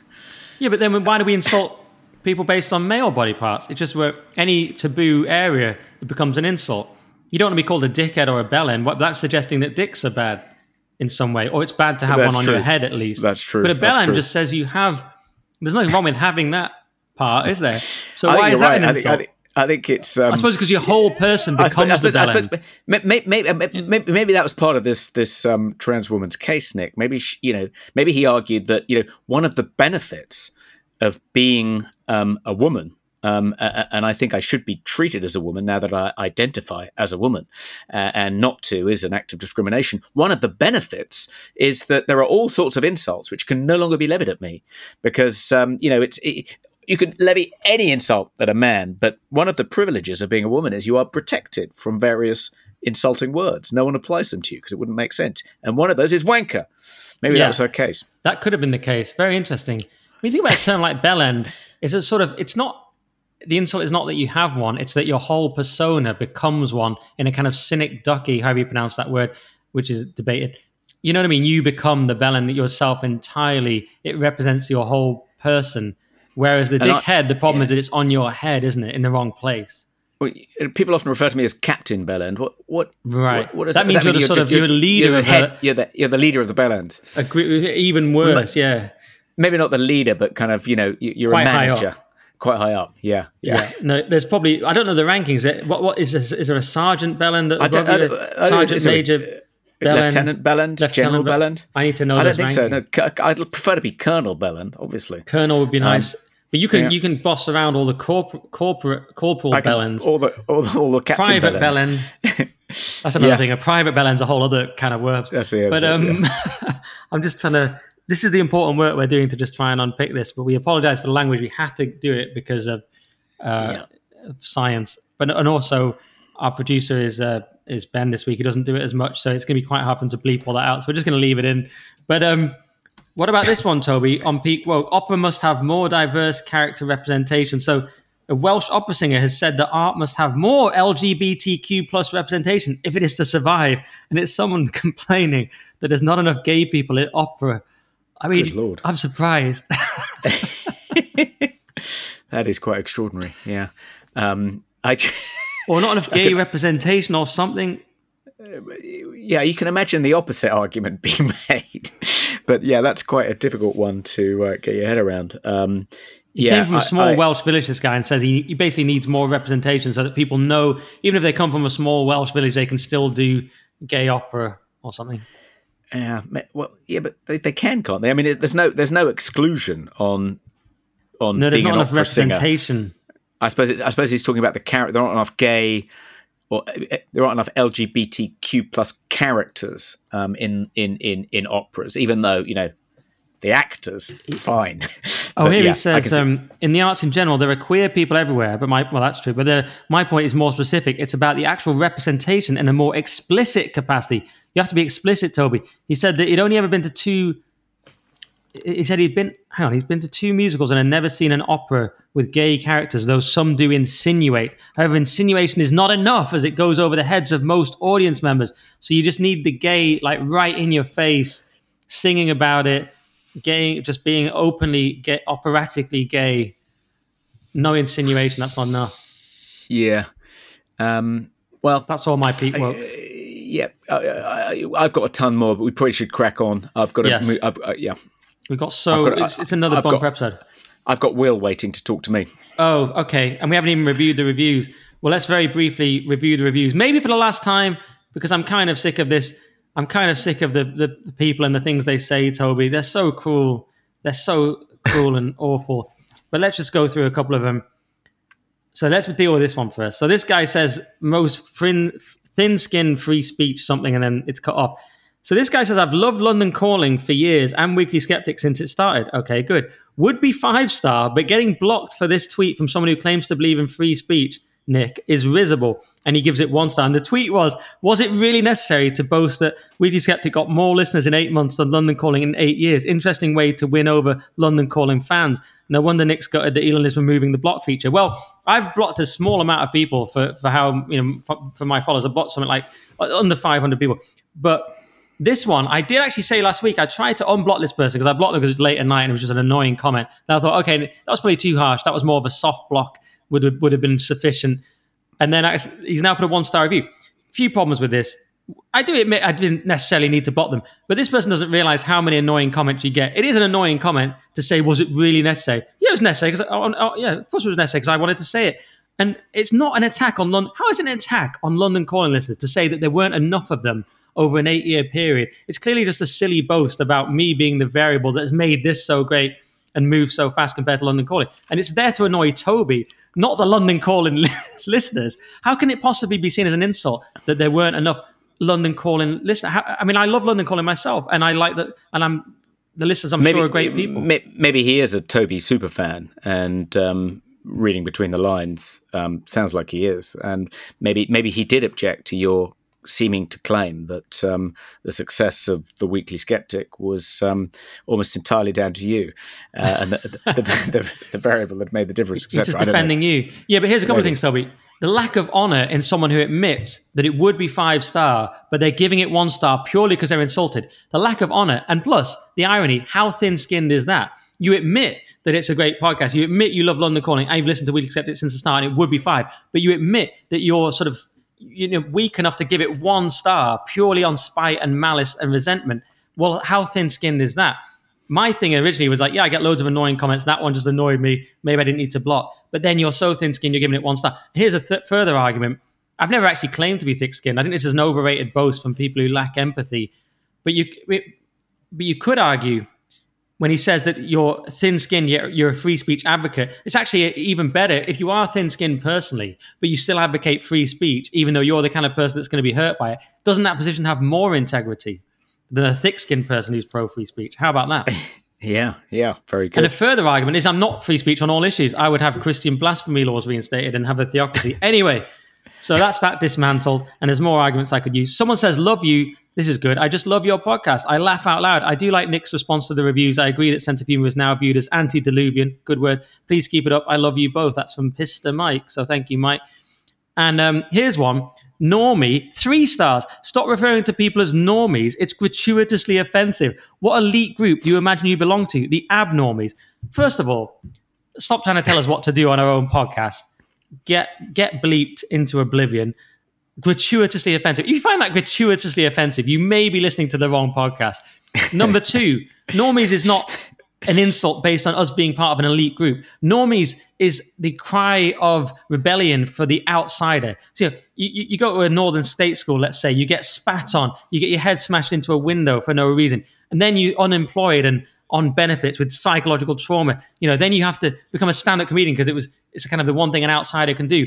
And then that gets you get told that you're a straight white man, you can't get anywhere in that. So then you have to go and be even more cancelled and go on things like GB News and invent the Weekly Sceptic And then you say, because I'm not a normie. And the normies get everything else. The normies get everything. They get the, the families, they get the houses, they get the safe jobs in their various liberal elite institutions. And all we get is to say things like normie. And normie is just an affectionate, semi piss taking term for someone like my brother, it, it, who, you know, someone who works in a, a normal job.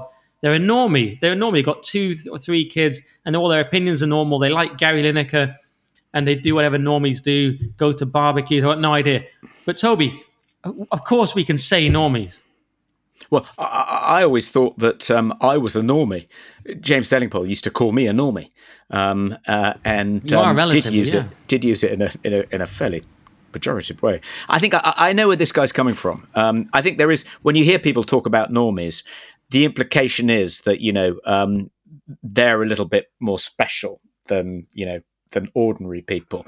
They're part of this kind of elite. Um, uh, it, it, at Vanity Fair, I remember working in the kind of US glossy magazine business. Um, people who didn't work for the business, who weren't in fashion, who weren't in show business, were referred to as civilians, almost as if you know if you were if you were in one of these um, uh, garlanded professions. You were like it was like being in the SAS or something. You weren't a civilian, yeah. um, uh, and that always slightly annoyed me. There was a sort of degree of self-aggrandizement and vanity.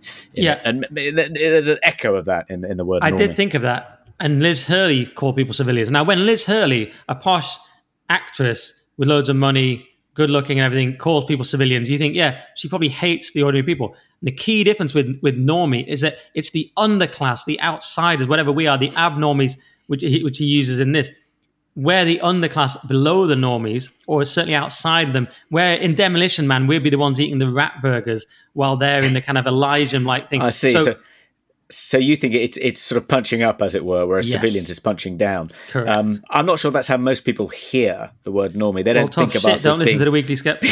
okay. But if also, I was going to say, if, if he found that offensive, he's certainly going to find our discussion of the employment tribunal hearing about the trans woman quite Absolutely. Offensive. I know the whole podcast is offensive, and that's what we do. When people tell me to stop doing something, like listen to a different podcast. I mean, this is if I can't say what I want on my own bleeping podcast, uh, get bleeped into eternity. This one is the worst one, though. You haven't done the worst ones. I know you got to go, Toby. I'll do one more. Coward. The review's called Coward from someone who's too cowardly to even give a real name. A black English guy says he wants money for slavery on national TV. You didn't have the courage to tell him what a disgusting, ignorant, dangerous, and racist opinion that is. The idea that someone is owed money because of their skin and that I'm going to work for it because of my skin is so disgusting I can't describe it. Shame on you. You agree but didn't have the courage. Let me address this. This is referring to an episode of Headliners where I'm hosting. So, number one, I'm the host and have to be fairly neutral. Number two, this comes from a guy called Victor who had just met that night for the first time. He's done the show a handful of times, and I'm trying to encourage him. Number three, and actually most importantly, he's joking. He's making a joke. His whole style on the show is jokes. He brings a bit of lightheartedness to it. He's like, I don't want apologies. I want reparations. Where's my money? It's a funny way of addressing the story. He's saying, Come on, show me the money. It's funny. It's a comedy. It's a light-hearted show. And this idiot calling me a coward wants me to call out Victor and say, uh, "Sorry, Victor, that's completely unacceptable." No, because you don't understand social nuance, moron. It's a joke. And, and and the idea I'm a coward is one of the most disgusting insults because there's one thing that I know I'm not. There's so many things you could call me, but I'm not a coward. I've been in a street fight where I stood up for my mate and got punched in the face. I say what I think on national TV, to use his phrase there, which I think is meant to be parodying me. And uh, it's just not an insult that you get anywhere with using with me. It's just not going to stick. There's so many other things you can go with. Too good looking to be that funny. There's loads of things you can say, but coward's not one of them. Yeah, that that's. Uh, I, and when we were discussing this story, um, when we were discussing the podcast, um, you told me about an incident that took place outside GB News when someone tried to pick a fight with um, one of the regular guests, and you effectively stood up for them and stood by them. Um, and uh, I, yeah, I'm, ready, I, I I'm then, waiting. I'm ready for it to be punched again. I can't wait. Yeah, I was going to tell you a story. So, so um, my, my my my my my story of heroic courage recently, um, like last week, my daughter rang me at about 1.30 a.m. to tell me that there was um, a guy who was trying to was trying to break into our car in our driveway, and um, and he'd wandered off up the street, but seemingly was trying to break into other cars. And of course, there are lots of there's lots of auto theft um, on my road in Acton, and there's no point in calling the police unless you know unless they unless they spray paint the car with trans women on women, they're not going to come around.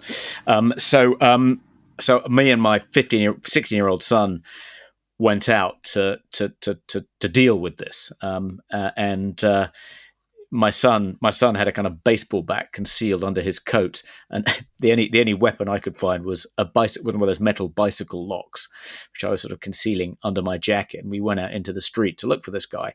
Um, to, to, to make sure he wasn't breaking into any of our neighbors' cars. I don't quite know what we would have done had you know had he confronted us, but we got us. I was sort of steeling myself for a confrontation, and we, we got about I don't know five or five or six doors down, and there he was, sat on the pavement, almost collapsed, propping himself up with one arm, and quite close to his hand on the other side was what looked like a, a kind of spent crack pipe, and he was obviously a junkie, um, going through just just seeing if any cars were open, so he could rifle the glove box to see if there was any cash lying around to fund his habit.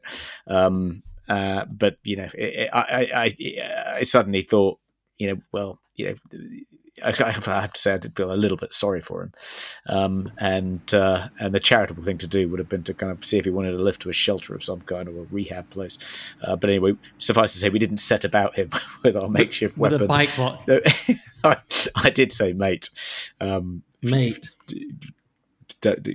Don't don't break into any cars on this street. Um, you know, it's a quiet residential street, and um, we will protect our property. Um, Cancelled journalist. He, he did get up and, and, and walk away. I just imagine it, Toby. Cancelled journalist beats man with bike lock outside residence. No, beat, beat, beat, beats homeless junkie. Beats yeah. homeless junkie with baseball bat. new new Jolyon Maugham. It's like Jolyon Maugham, but with people instead of foxes. yeah, yeah. That, you're the vigilante bad. we need. What we were thinking. Yeah, I am. I am Batman. I'm Batman. Uh, so, Cab Passenger says, keep reviewing the reviews. I particularly like the review section. It's made me really think about the economics of podcasting, the value of reviews as currency, and everything around it. Also, some genuine passion there. Keep going. Yeah, no, no trouble with my passion. Um, and lastly, Toby, this strange review, five stars, which is great. And that one was five stars as well. And it says the orange pill. These fellas will literally list out the benefits of Bitcoin every week for six weeks when advertisers pay them to do it. Toby keeps that money, only to immediately forget everything they were meant to be internalizing on the topic in the midst of a national de-banking scandal. Sad. I don't really understand that. Toby is unfortunately beyond help, given that his mental model, sorry, Toby, for fixing the world's problems is to simply vote harder. I genuinely didn't know this review was going this way. I'd forgotten. But there is hope yet for Nick, who is surely set to become the greatest British social commentator of the coming era. Take the orange pill and see how deep the rabbit hole goes, Nick. So sorry, Toby, that one is you. However, other reviews I think will agree. One called me a coward, one gave me one star for being thin skinned. So I think I've eviscerated myself as well. Do you understand that one about Bitcoin? I think we do understand the merits of Bitcoin. Yeah, and um, I think we, um, I think we addressed. I think in those ads we addressed the benefits of Bitcoin if you're worried about uh, being debanked. Um, so I don't think we entirely ignored the um, uh, utility of Bitcoin in the wake of the debanking scandal, uh, but maybe we could have made more of it. What does he mean by orange pill? I've heard of the red pill and the black pill and the blue pill. What is the orange of, pill? Where yeah, there's the purple you? pill as well, which is when you're a bit half normie between blue and red. What, what the heck is orange? I mean, how, how do you even get orange? Is it is it red and yellow, right? What, what's the yellow pill? Or is it yeah. red and white? Is it God with red pill so you understand politics and the truth behind the media, but you also got God and that makes it orange? I'm not I'm not sure actually yeah, that's even stopped me, and I'm the sort of exact person who you'd go to to ask about that um, about that question. I don't even know the answer to that one. Um, it makes them look beyond the. I, okay, I need to look into this for next week. We haven't got time. It's when they become aware of the existence of Bitcoin and then spends countless hours trying to disprove. Ah, okay. So it's about Bitcoin. I didn't realize this. Okay, so the, if you if you're a Bitcoin user, you've taken the orange pill. I think I think so. Okay. Uh, means um, I need to check this because there's a few different versions, but it's obviously a Bitcoin. Uh, okay, yeah, I think it means that you're very much Bitcoin pilled. All right, well, I need to learn more about that. Thank you for that, Bit Calzo, because you did at least say a nice compliment about me and gave it five stars. So I'll take that. For in the future, Toby, I think I'm going to read out instead the buymeacoffee.com slash Nick Dixon. You're going to have to, because I hate the some of those things so much. The normies one and the one star thin skin one and the coward one I hated so much. I'm now just for my own health not going to read them. If you buy a coffee at nickdixon.com sorry, buymeacoffee.com slash Nick Dixon. I'll read it out. Expat Cayman bought five copies, for example, and says, keep up the good work. Expat Cayman, I love that. You're just in the Cayman Islands.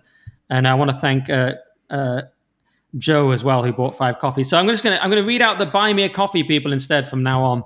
So then you know you can pay and leave a nice comment.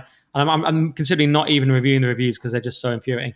Um, mammoth episode, Toby. Anything you want to Mammoth plug? episode, yeah. So um, do go to the Daily Sceptic, um, uh, and if you're not a member of the Free Speech Union, please join www.freespeechunion.org. And if you enjoy this content and the content of the Daily Sceptic, please do donate.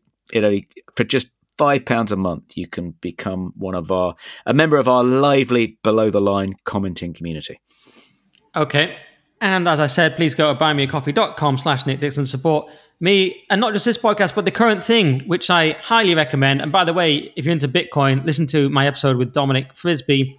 And we just had a brilliant episode with Paul Coleman, who talked about the case of Päivi Räsänen, who's the Finnish politician who's been in a four year legal battle for quoting the Bible, if you can imagine that. So make sure you go to the current thing, my other podcast, where we do interviews, and you'll you'll probably love it if you love this podcast. Uh, is that everything, Toby? I think that's that's a lot, isn't it? It's a big episode. We'll get some complaints for this, everything, but some love for it as well. All right, so until next week, stay skeptical. Very skeptical.